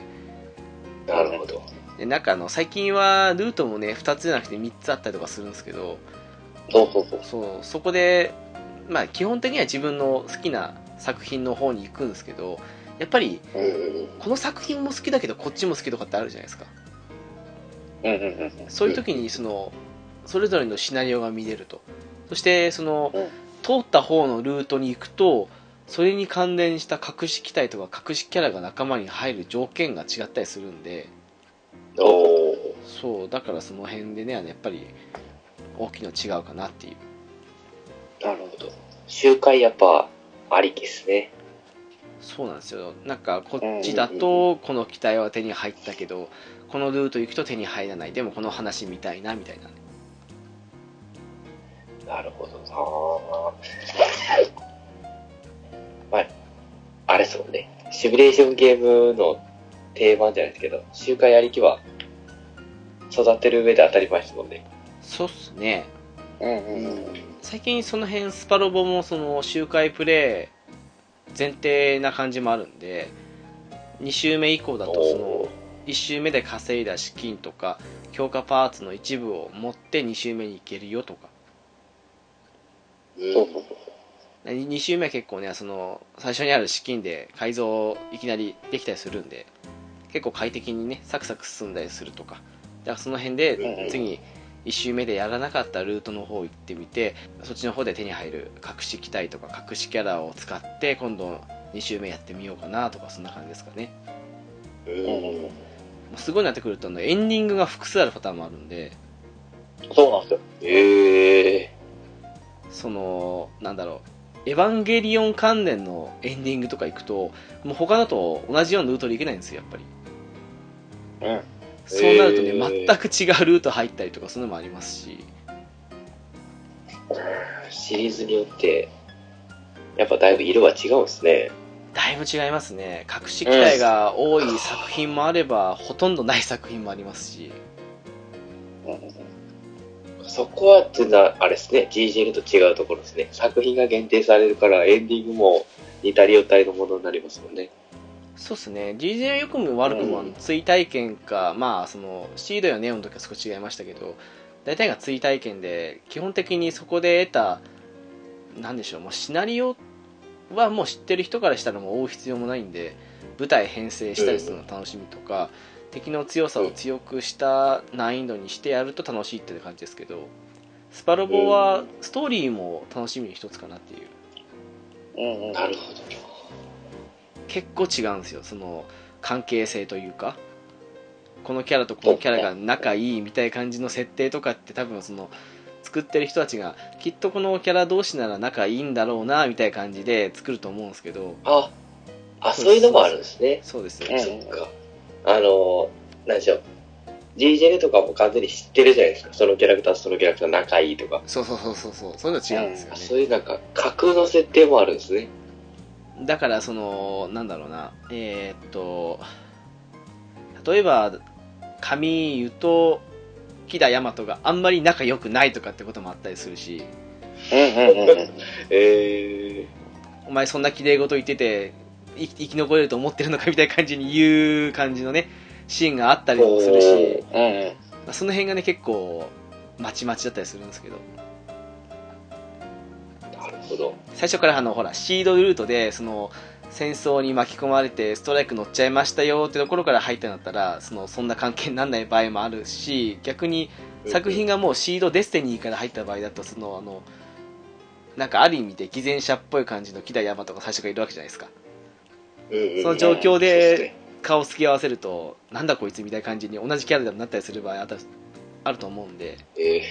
えそういうのをまあそのシナリオを書いてるライターさんのさじ加減もあるんですけど変わったりとかしてね結構作品ごとにうんうんうんねこのキャラとこのキャラはいつも仲いいとは限らないっていうのもまあ面白い点かなっていうああ、じゃあ作品ごとに、あの、あれこれ、前仲良かったのに今回全然仲悪いぞっていうのもあるんですね。そういうのもありますね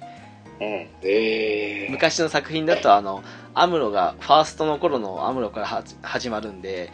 えっ、と、ええ兜浩二とかと普通にタメで話したりしてるんですけどそれが別の作品になるともうアムロ対の方出てくるんでもう普通に敬語を話すとかねそういうそうそうそうそうそう違いとかってするんですよなるほど。あれもちょっと面白い点かなっていううんええそっか、シリーズとしてのキャラクターは成長がありますもんね。うんですねうんうんうんそっか。さっきあの浦さん話してましたけどその例えば同じ作品にいても話さないキャラっているじゃないですか例えば、えー、とアムロとハマン・カーンは話すシーンないですしうんあとその作品またぎますけど例えばラウル・クルーゼが生き残ってるような感じの話の時にそこでレイザー・バデルとそのあの姿のままで話すとかっていうシーンもまあ一応はないじゃないですかうんうんとか、えー、とそれこそシーン・アスカと話すシーンなんてないですしうんうんそういうのがある場合もあるっていうあそこがまあ面白いかなっていう感じはしますけどねあ、なるほど。それを、その、なんでしょう、GGL だと同じガンダムシリーズだけだけど、いろんなところでいろんなロボットのえっとパイロットと絡み合えるって感じなんですね。そこが多分面白い点の一つですよねきっとうんうんうんうんうん。その、イフ的な感じのものを見れるっていうか。そうですねううんん うん。きっとこうだろうなみたいななるほどな。裾野がやっぱ良くも悪くもかなり広いですよね、スパロボは。ですねううんうん。多分その辺のやり取りの方が全体のシナリオもそうですけど楽しみにしてる点なんじゃないかなと思いますうんうんうんうん。だからいつも自分の大好きで知っているキャラクターたちが別のキャラクターと絡むとこんなイベントになるんじゃないかっていうのが見れるのが面白いかなっていうそっか。それも魅力の一つじゃないかなって感じがしますねうん。意外とシナリオ、シナリオが結構面白いっていうのが、やっぱ DJL との違いなんですね。DJL は完全にその、なんでしょう、このキャラとこのキャラが絡んで特殊なセリフがあるっていうのはあるんですけど、シナリオ自体は別にそのままの追体系ですもんね。そのパターンが多いですうんうんね、うんうん。うんあと G1 年の日じゃないぐらいにその特殊なイイベントというかその会話とかが多いかなっていうあうんあ、うんうんこいつらのかって感じで、はっちゃうんですだね。から例えば、もう子供パイロットいるじゃないですか、結構。うんええたちで、なんか、徒党を組んでたりする時もありますし、ありますねうん子供パイロットつながりでね。えええええだから、なんだろうな。柔道とかが結構他の子供パイロットと仲良く、なんか意気投合して仲良くなるとか、あそうですね、うんもう、うんあの、なんか、作ク品ロスボー枠ン、クロスボーンガンダムのあの、金髪のあ男のあ子とか、みたいな感じですよね。うん、そうそうそうそうそう。ええだからその他の別作品の子供パイロットもいるんで、そうです。ねガンダム以外の。そうそうと絡んで、そうやって、こう、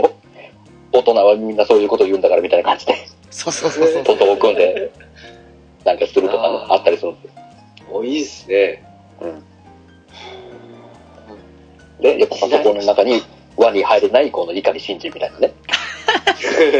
で、子供たち同士みんな気にかけるんだけど、もっと、もっと話せよみたいな感じになるんだけど、まあまあそうですねなかなか心を開かないっていう感じでね。あなるほど。結構、いやー、今のでかなりストーリーの幅広さが伝わりましたね。なるほど。無限ですね、もう完全に。あの絡ませ方が。ー前回というか今のところの最新作のスパロボ V の時にすいませんさっきからガンダムの話ばっかなんですけどあのアムロ・レイがシャアと一緒にええ行方不明になったっていう逆者の最後の話、まあ、ユニコーンでしたんですけどユニコーンの流れを引っ張ったんですけど、まあこれネタバレと言ってもいいと思うんですけどその割と早い段階でアムロがですね、えー、とちょっといろいろなその事情があって別の場所に飛ばされていた的な感じの話になってて、まあまあシャアは見つからないんですけどアムロは見つかって仲間に入るんですよはい。その上でのユニコーン勢との会話とかっていうのも結構個人的には面白かったですしうんうんうんそれこそさっきのあのね敵のパイロットとかとかの会話になるって話ですけどずっとスパロボってものによってはねあの同じアルファシリーズとか Z シリーズみたいな感じで一作品で終わらないまやつもあるんですけどその時に最初の頃はねクバトロとして仲間に入っていたけど途中で裏切ってシャアになりましたって時になると他の作品のキャラクターでもシャアと戦闘すると会話になるとかっていうのも面白いですよねあれうんうんうんうん。そうそう普通なら何の関係もないんですけど、まあ、そこまでで作ってきたオリジナルの人間関係から出てくるセリフみたいうんうんうんああ、なるほど。なうんあれは面白いかなっていうやっぱり完全にそのキャラクターたちを使って一本のシナリオが作られてる感じなんですね。うん多分シナリオライターの人もこのキャラとこのキャラだったら多分気が合うんじゃないかなとかって多分思うことあると思うんですよで、うんうんうんうんそれをその2作品3作品って感じでシリーズ化していくとそこでできてるその独特の人間関係を引きずったままいくんでその上で出てくる言葉っていうのも多分ライターさんの頭の中では浮かんでると思うんですよね比較的冷静なキャラであのうんその、まあ、シャアみたいに敵になるようなキャラとええそれまでの過程で話したりとかってしてた後にその敵になった後にいざ対戦する時に言う言葉みたいな感じのその辺も踏まえると結構面白いなっていうねうんうんうんいやー、それ、めちゃめちゃいいですね。もう、GJ、GJ ジャパン、スパロボの完全な魅力の一つですね。とオリジナルストーリー要素は。うええん毎回それ楽しみにしてるとこは自分の中ではあるんですけどねうんうんうんうんそれは、それは、あれですね。完全楽しみですね。それは買いますね。 確かに。シナリオが一新されてるのは、全然なんか、ある意味考えてなかったですね。自分の考えってのはやっぱただロボットたちがドンパチやってるだけのイメージやったんで、 まあ間違ってないですけシどナねリオがあるっていうのは、うん、いいっすね。結構割合多いですよねあのセリフの割合とセリフっていうかそのシナリオ面の割合とシミュレーション対戦してる割合っていうのってうんうんうんうん、多いですよ。かなり多いですようん。じゃあ、あの、最初の方に勝ち合ってたキャラクターと、あの、物語後半で勝ち合った時の戦闘のセリフが違うっていうのもザラにあるんですね。しょっちゅうです おー、それいいっすね。おあの、なんでしょう。僕がやってた DJ の頃はもう、そのセリフだけっていう感じだったんで、このキャラとこのキャラを勝ち合ったら、このセリフが特別に発生するよまでやったんで、それは面白いですね。シナリオに沿ってセリフが変わるのは。あもう全然違いますねうんうん。そのキャラがもうやばいな死ぬよっていうか死ぬよっていうかその戦いが終わったら退場するよみたいな感じのボスとして出てくる時なんて大体の主人公キャラと会話発生しますからねうん。えしますね。そのためにたまにですけどその違うキャラ入れて戦闘2回目やったりとかってありますからあ、いいっすね。うんうそん、なるのほど。戦闘、その戦闘だけで何回も何回もやりたくなるじゃないですか。みんなの声聞きたいからでいい。このパターンだと何喋るんだろうっていうのが結構 そうそあうるそんうで、そう結構何回もやって聞くっていうのもありますよ。なんか関連ありそうなキャラ全部出しますよねそうそうそう。見たいからっていうねなるほうん。それがど。それいいっすね。そうそういうオリジナル展開があるんで例えば自分がもう散々好きで小説も何もかも読み漁ったよっていう作品であっても別の展開なんかあるんじゃないかなってその、まあ、もちろん書いてるのは原作の人じゃないからちょっと違う部分ももちろんあるとは思うんですけどそれでもねええそういう会話が発生するよっていうこととあとはその自分の好きな作品の好きなキャラや期待っていうのを好きなだけ使えるっていうのは大きいかなっていうねうんうんうん。浦さんどうですかなんか他の魅力的な感じで言うとあとなんだろう。これはだいぶ小ネタ的なあれなんですけど、はいあのーね、キャラの中の人が同じキャラ、同じ人使ってる作品とかもあったりするじゃないですか、ものによって、あーそ作うですね品が変わると。はいはいはいその彼にもね、えーたまにちょっと小ネタとして出てくるんですよ。同じ声してるな、みたいな感じの。いいっすね、いいっすね。ありますね ありますねそうそうだから例えば、まあ、わかりやすく言うと、アスランザロと渚薫のくだりがちょっとあったりとかね、ああおーはいはいはい声が同じなんでっていう。いいっすね。あのクロスアンジュのナスクの声が宮野真守さんじゃないですかはいはいはい。あ、はいはいはい。刹那と。そう刹ああ、那なるほど。で刹那が来た時にあのアンジュがああんたいい声してるわね的な感じのことを声優ネタで挟んだのが前回ありましたよね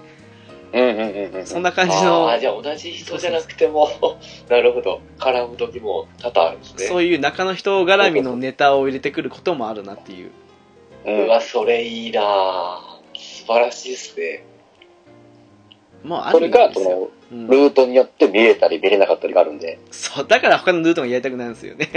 そうそうそうそう。わあもう無限じゃないですか、もう楽しみ方。いつまでたっても遊んじゃうじゃないですか。ある意味もうファンアイテムですよねあれって本 当にうんうんうんうん。うんうんうんうん。わあそれすごいな。なんか微妙に今パッと思い浮かんだのが、あの、08の白浜だと、グレンダガンも参戦してますよね。ものによってはそうですね なんかビラビラルあたりとも絡みあるんですかね。 08があんまり08との、そう、最近出てきてないんで、ああ、そういうことですか。もう、出てないと。陸戦が確かないですもんね。 08あなっんちは。ていっすあれインパクトが出ましたっけ多分インパクトか、あと、まあコンパクト64、も出ま64すじゃねえや、けどゲームキューブか。ああ GC うん、で、出てたかなぐらい。いたかなななんかううんぐらいですかね最後だったと思うんで。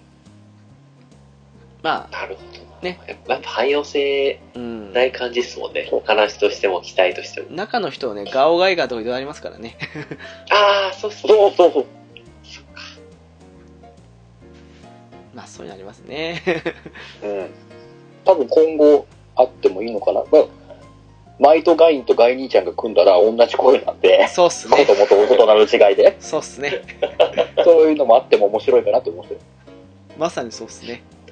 うん。へーああそれこそあれじゃないですかあのアムロとリボンズの下りもありましたよね Z とああ、そうそうそうそうそうそうあそう。ーなるほど。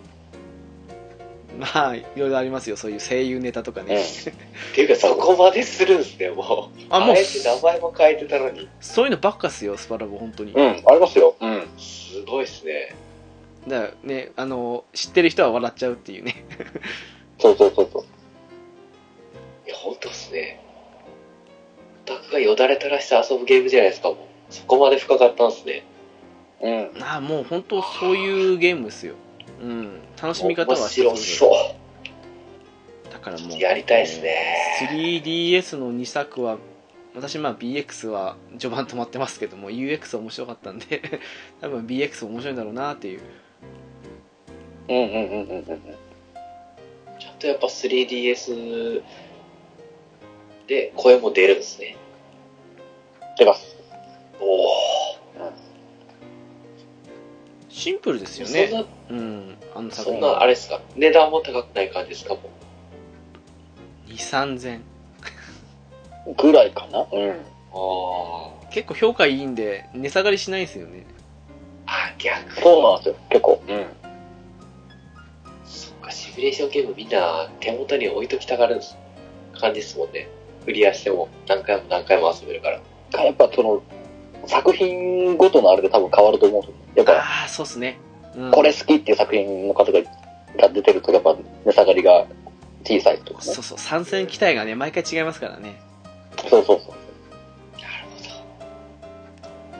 ほど。もう自分の好きいなや、うん、作品出てるやつを最初にやるっていうのでいいと思いますよ本当にうん。うん。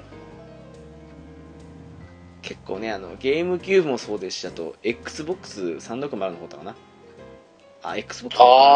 ああ、出てる方とかって結構ねあのマニアックな作品しか出てないんであのー、重心が出ますから、 もうロボットじゃないんですよ。まあね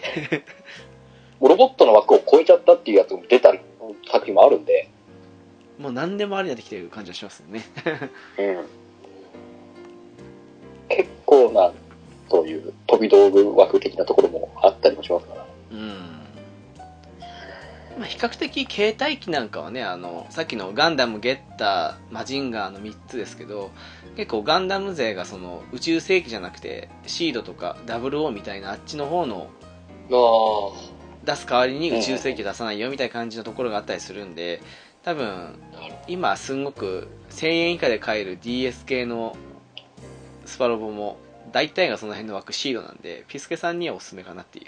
うんああ、そうですね。感じやはっしまぱす新しい、新しいっていうか、若い子向けに作ったんですかね。確かそんな話ありましたよねだからその、うん。 GC とかあっちの方は昔の80年代そうそうそうそう。基準とかねあありましあ。ちたょっよと一ね回触うれてみないかんですね。ん、もうそうですねアドバンスとか DS の方出たやつはどれも評価はそれなりに高かったはずなんでおすすめかなっていううん。ところは欲あしいりま欲すしいっつってて、どんどんどんどん作品が出る前にちょっと一回やってみて、逆に浦さん最初ええ あすいまはせんはどその辺ってどれが面白かったですかね 携帯機版だと携帯機がね、そうだなえーっとね、携帯機ってね、あんまりストーリー覚えてないのばっかりなんですよね。あなんでかわかんないですー、け気持ちはわからないでもないですけど。ど、A とか、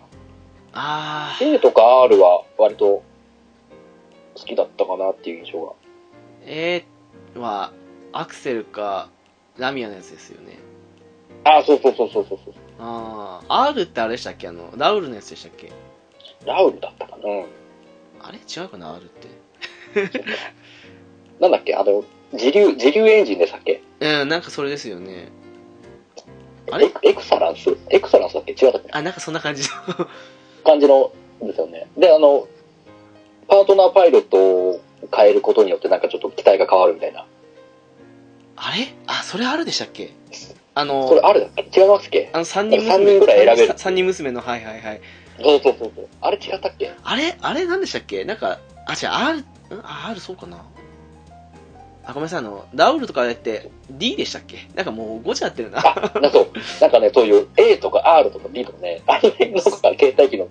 作品いっぱいあってもどれがどれだか分かんなくなる。もうわかんないですね。うん。でも面白かったなとはあれですけど、あの、アドバンス系は全部。うん。結構好きだったかな。うーんですかね 結構出てますよ DS と3、まあ、3DS は2作ですけど DS なんて結構出るんじゃないですかね DS ちょっと触ってみますかね。あのワンコインで買えると思うんで うん。多分そこら辺は、うん。お手軽に買えると思いますよ。ちょっと DS の中でちょっと、あれ、ちょっと調べてみますね。どれにどの機体が出るかっていうのは。それがいいと思います本当にうんねうんうん。ね一番まずは本当に自分が好きな作品が出てる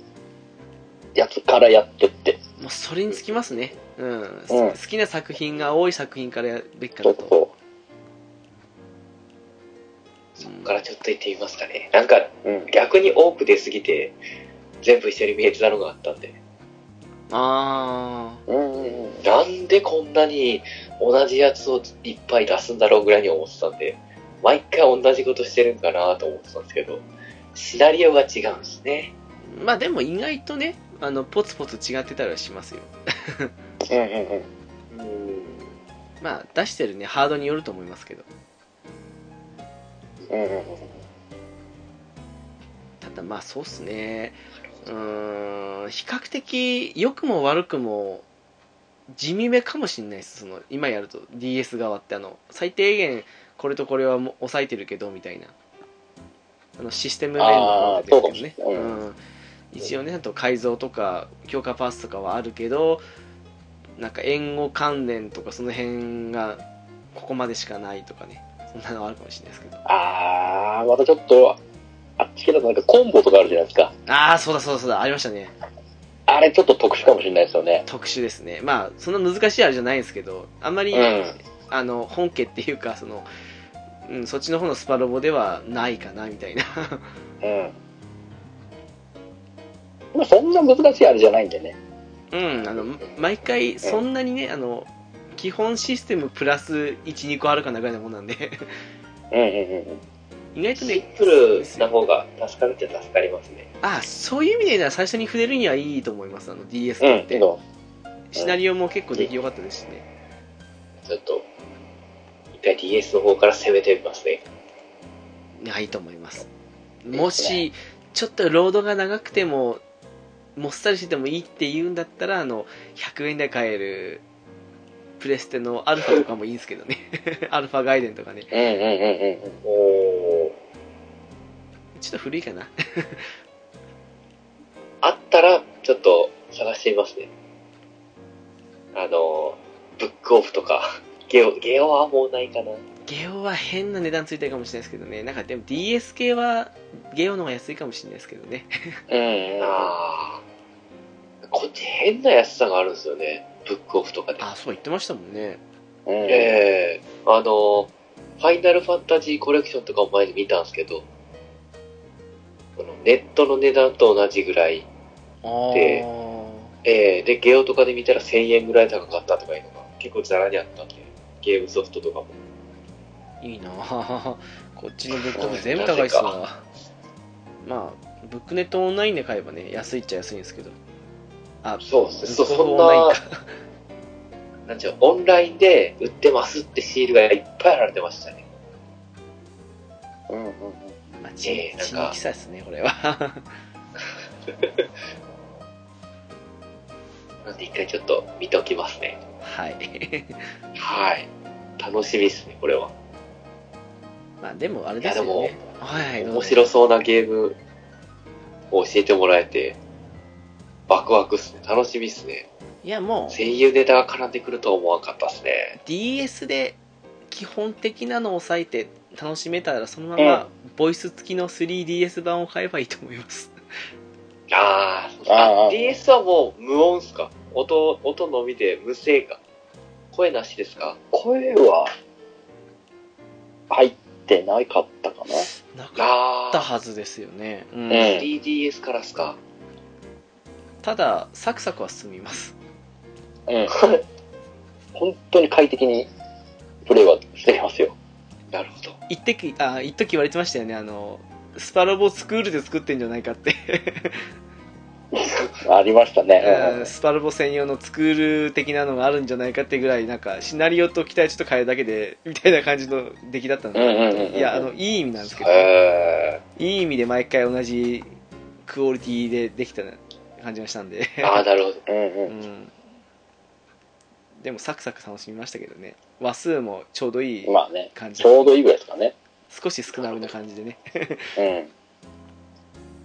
ーちょっとやってみますか。ワンコインっていうのも安いですし。そなんだろう。これで声聞きたいってなったらどうだろうな。どっからがいいんだろどっから始まったんですかね、声は。プレセ2からとかですかね。プレステから、一応、うん、う。サターンのあれそうですよね。F、第4 F 次と F 完結か。第4次 S じゃないですかね S が最初でしたっけ最初じゃないあそう先に出てますかっなあれ新スーパーロボット大戦っていつでしたっけあれそれは、それは、後でしたっけ俺はおおすすめはできないな、正直。私も声は確かに入ってましたけど、私もこれっぽっちもおすすめできないですけどあのなん、か、悪なシステムがあるんですね。あの、リアル闘神のロボットで出るんですけど、その戦闘シーンが。はいはいはいおお。えっ、と、ロードがクソ長いです。くっそ長いですねあなんなんですかねああるんですねのあの頃あのリアルロボット戦線とかあの辺も出てましたけどなんですかねあうのん濃度の長さは本当にあれは、やっぱ相当処理が必要だったんですかね、リアル闘神にするには。うーんもうひどかったです ねーなんかリアル投資にすると外れが多いですね。まあそうっすねうんあの、某、シードディスティニーとか、あの、G ジェネレーションシードディスティニーだったから違うかな。あそのあたりのゲームがリアル投資にして、なんかしょうもなあいあ、ゲーはムいになっはたっいてはいはいはい、はい。何でしたっけ買わなかったですけどね。なんたらかんたら CE でしたっけうん。やりましたそれやりましたわなそんかれじ、あ、ロマサガみたいなレベルの上がり方ですよね、敵が。自分が強くなると相手も強くなるっていう。 いやーもうこれっぽっちも覚えてないですけどね 今なら絶対最後までやんないだろうなっていう いやー、もう、まず、シードディスニーですからね。ああでもなあるれほどですか私は UX クリアしましたけど BX は序盤ですし浦さん逆でしたっけそう、僕は BX クリアしましたけど、UX は全くやってないですから。持って、持ってるくせに。でしょだからそれぞれねあの BX がいいとか UX がいいとか滑るんですよでどっちも面白いってことですね。どっちもいや、面白いは面白いと思いますよ。多分、もう参戦期待の差だと思いますよ。ですねあー、なるほど。うん。あの UX はヒロインの子がめちゃくちゃいいキャラしてて好きでしたまあそんだけの話ですけどね まあどっちも面白いと思いますただ BX 広い、広いって言ったらいいのかわかんないけど、ロボだからな。 もう、ロボだからな。まあ人機が械生命体的なね。人が好きかどうかってことですよね そうそうそうそう。でもうその人ごとの肌に合う合わないは、大いにあるんで、やっぱり作品ごとに。うーんまあそうっすね大いに変わってくると思うんで。でできれば23作品触れてからにしてほしいかなって感じはしますよね なるほ ど。評価的なものは。うんだから23作品全部 Z シリーズとかそんな感じでやると危険かなって感じはしますけどだからあー あー、なんかそういうのもあるんですね Z シリーズはね、ちょっとねっていううん。大変ですよ。あのー中古の価格見ても分かりますよ ね投げ売りされてるっていうはい。へえ。プレステ2も一応全然持ってるんで、声出たのがそのあたりくらいからだったら、よかったら触れられますね。どうなんすかね第二次とかはまたねシステムややこしいですよね招待システムとかねあの招待システムがちょっとめんどくさいかもしれないですよね。初見でやるにはきついですよねなるほど。かと思ってインパクトは長すぎますからね100何はありますからねうん。疲れちゃうんですよ ね、あれは。いやーねあのコンパクトシリーズ3作品全部全部入れましたからねあれ ねそうなんですよ。いやーやっぱり DS とかで始まるのが一番いいと思います スタートはう、んあのた多少、そのね、画質の面での物足りなさは多分あると思いますけど、それはこなれてきてからやっぱりそっちの、末置きなりなんなりの方に行って、うーんの方がいいかなっていう。うん。うんだから一応そうっすねあの DS 関連でまあシンプルな感じのスパロボを楽しんで楽しめるなと思ったんだったら 3DS のどちらかでいいと思うんですけどね あの、うんうんうん。もし携帯機で DS 関連しか持っていないとかできないっていう人は多分それでいいんじゃないかなっていう思い思います、うんそうっすよね。うんうん、現行機あるんだったら私はもういきなりスパロボ V でいいと思いますあー、そうっすね。うん。V でも全然楽しめるかな。まあ、好きな機体がね、作品がなければあれかもしれないですけど、まあね極端にねクロス、うん、クロスアンチとかは全然いけるくですよね。ああ、もう全然、全部言いましたね。だとしたら、全然いいと思うんですよ。あの極端にねあの宇宙戦艦ヤマトが嫌いって人じゃなかったらいいと思いますけど いるんすかね、ヤマト嫌い。いるみたいです。よあのめちゃくちゃ嫌いでそれだけでやる気が出ないっていう人結構ネットでちらほら見ましたもん、へー。あのかなりヤマト絡んでくるじゃないですか V ってまあ、ほぼメインじゃメインですからね、ヤマメイトンメイが。ンですよね私は別にあれでよかったと思ってるんですけど嫌いな人がしたら多分たまんなく嫌なんだろうなと思いますよ本当にへー。ああ、まあでもそうか。うん出るってことは嫌いな人からしたらねやっぱ地獄ですからね うんうんうんそうか、俺みたいにただね、今度の X でサイバスター使わないっていうレベルじゃないですからね。じゃないですね。かヤらねマト使わないわ。もうそうですねだと思いますよいやがおにも強制出撃多々あるんで。そうっすねうん、うん。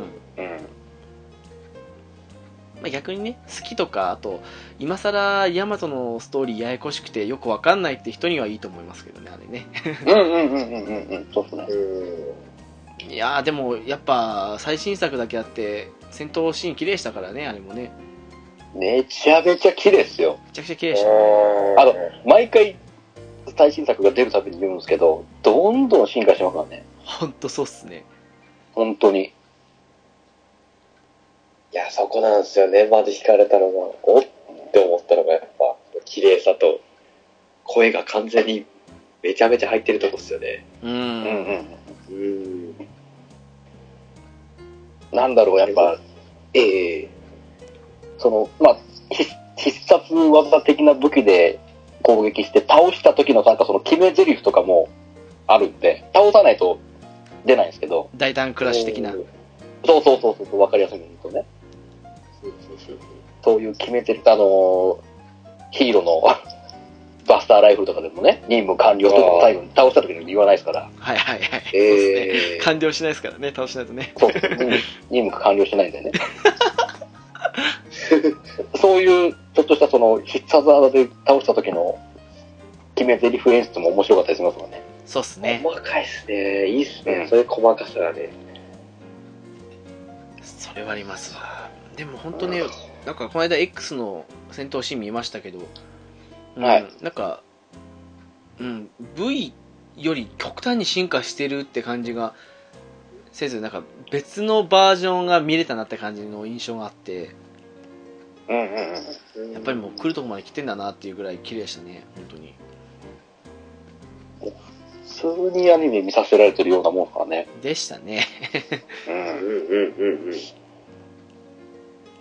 や本当は最新作欲しいっすね、やっぱ。まあまあそうですねビーターがあったらできたんですけどねピーターがあればね。ビーター欲しいっすね。うん。うん。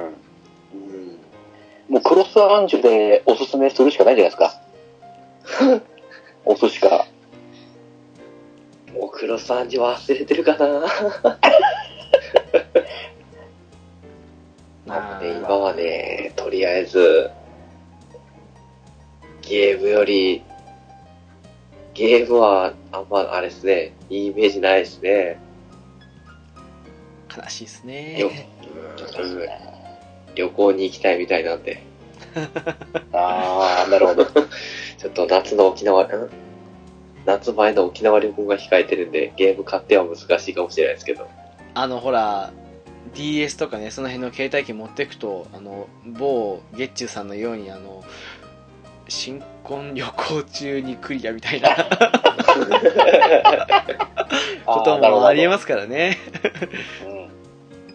まあ、だレイチューさん待ち時間ですもんね、でも。あの確か。飛行機の中だったかな確か確か、中だと思いますよ。移動中そで。れはね、それはなんか、みんなが寝てる時に自分だけ起きてるっていうのは、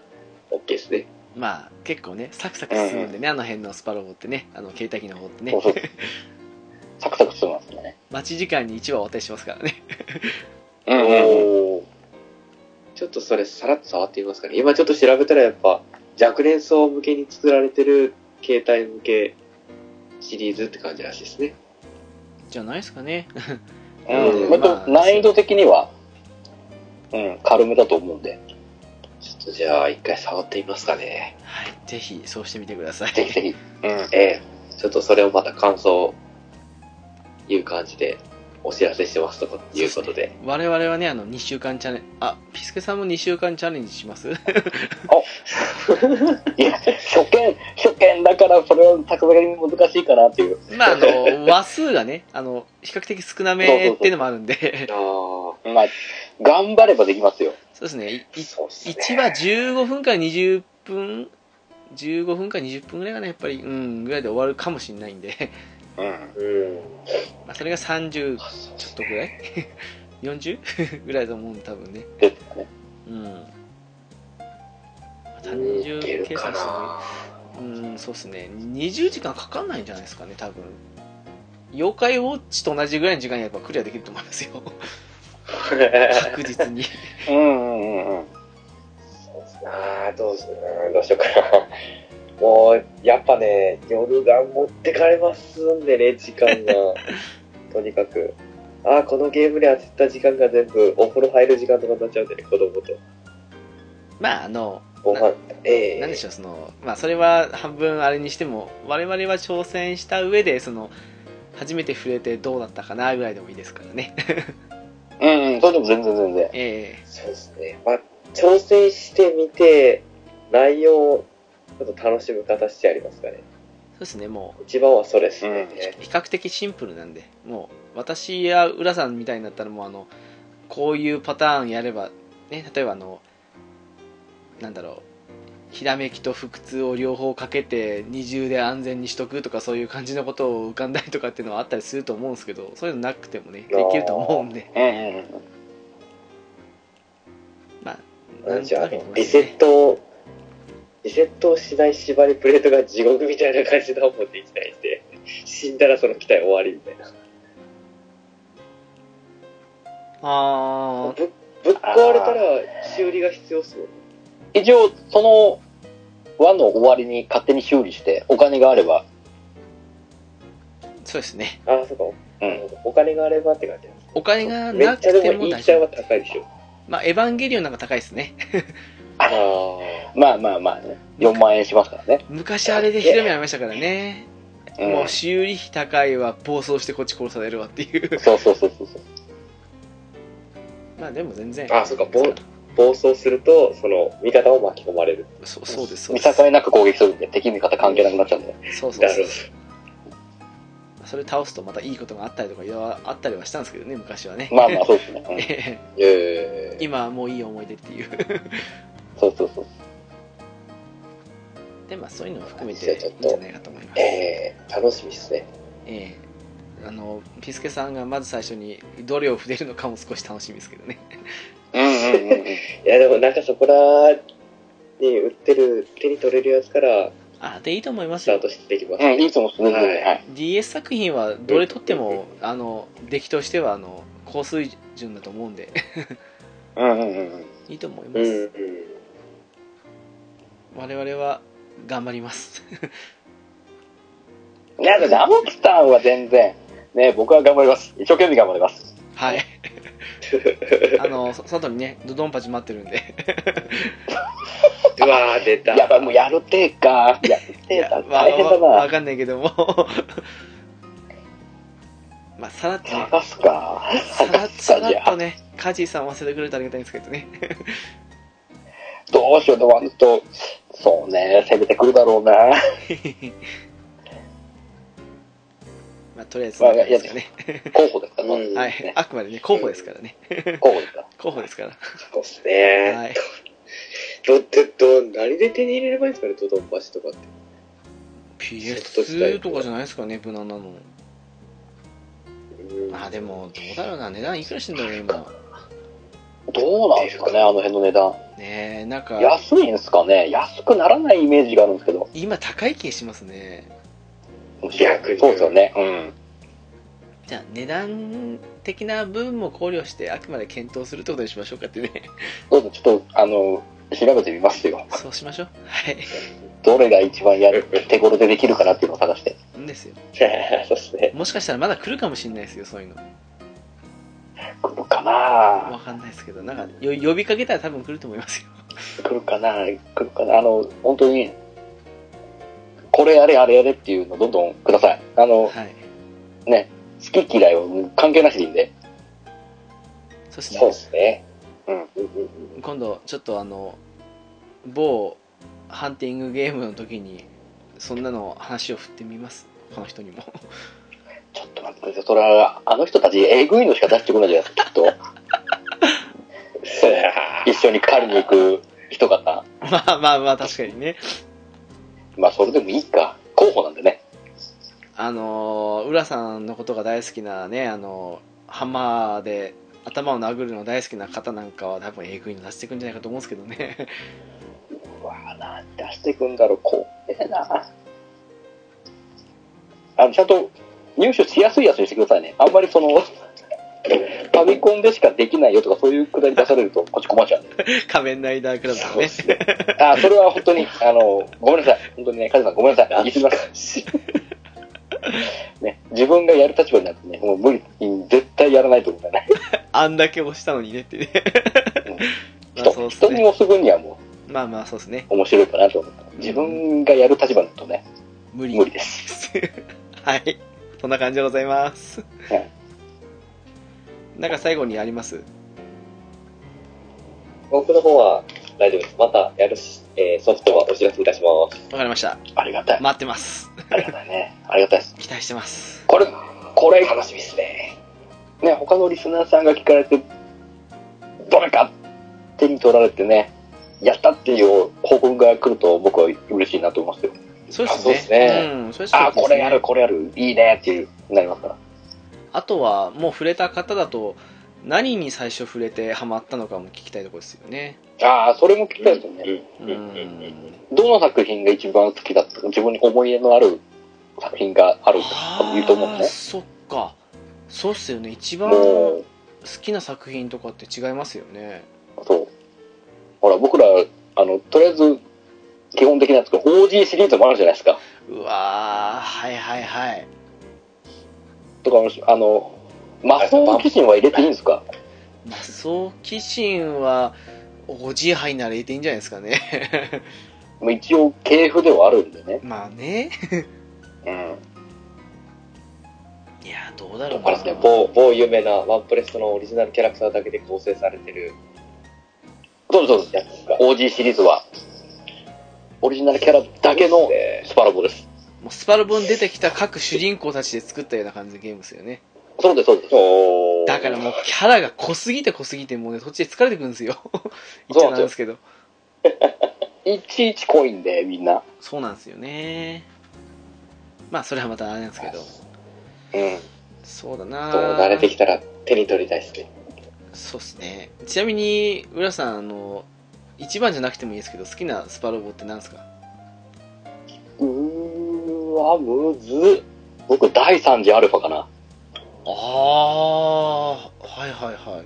そうなんだ。あの、単に、あの、ガオガイガーが好きっていうのがあるんですけど、あ、そうだ。第2次からで、続投でしたもんね。そうそうそう、そっから、ジェネシックまで行ったんで、もう楽しくて楽しくて。でしょうね。うん。でしょうね。 そっか。私は、まあ一番かどうかはさておきとして、シナリオ的に好きだったのは、アルファガイデンですね。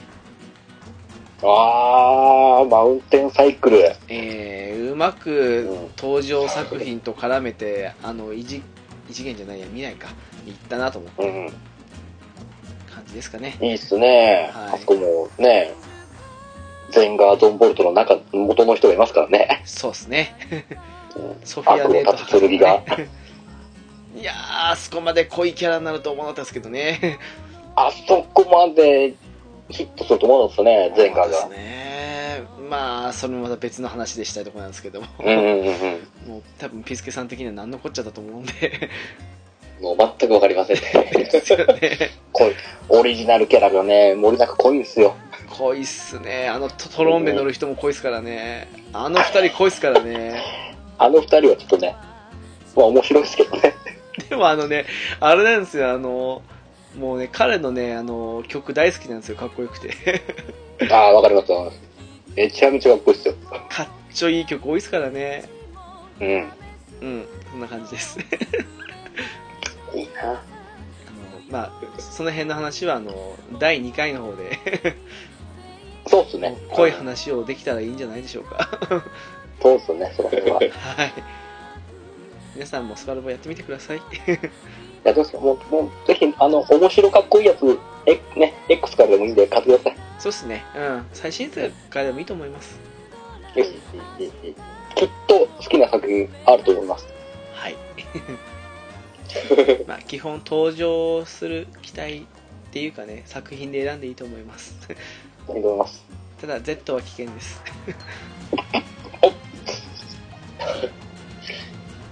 Z ぐらいから名前聞き出したんですけどね、逆に。あ、そうっ有名だっていうか、なんか地獄園、天国園みたいな感じで、えらい押してたイメージがあるんで。あ、本当に地獄ですよ。うん。 そういう意味で地獄なんですか、もう。ええ。 もう、ええ。あ大の、変ですよ。詳しくはレビューとか見たらわかると思います。おお、ういんうんうん。やそれはもう後々触るってことで。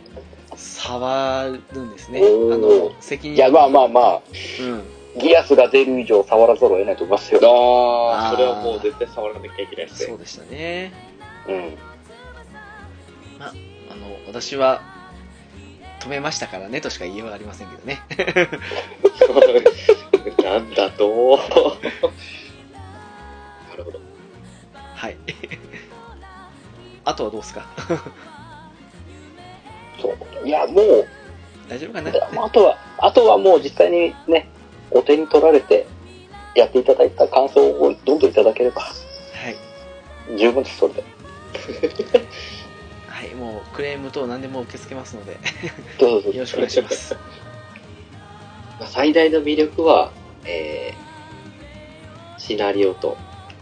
キャラクター同士の掛け合いと。まああと、あとね、そうねう、んあと1個あげるとしたらね、おえ最終話で聴けるジャムプロジェクトの曲かな。あー最近最近の定番ですよ最近、最近必ず流れるんで、そうっす最終ね話ねで。あれいつからですかねうわーいつからだろアルファガイデンの時にはもう流れてましたよねう。流れてたと思います。確かアルファは流れてないかな,、アなんかルファは、アルファは、どっちだあもう覚えてないなでもなんか流れててもおかしくないような。一番、まあ、1に争うぐらい印象に残った曲は第2次アルファと第3次アルファかなっていうところはあるんけどですよねですね あの辺熱かったなって俺も CM も含第めて2次アルファは一番覚えてますからね。第2次アルファも CM も含めて覚えてますわそうそうそうそうそうそう。ねかえな、着ラエクステンションの下りがね、ああはいはいはいブレンパードね高卒ジーグがね、あの、ジーグブリーがね、手伝ってましたから。懐かしい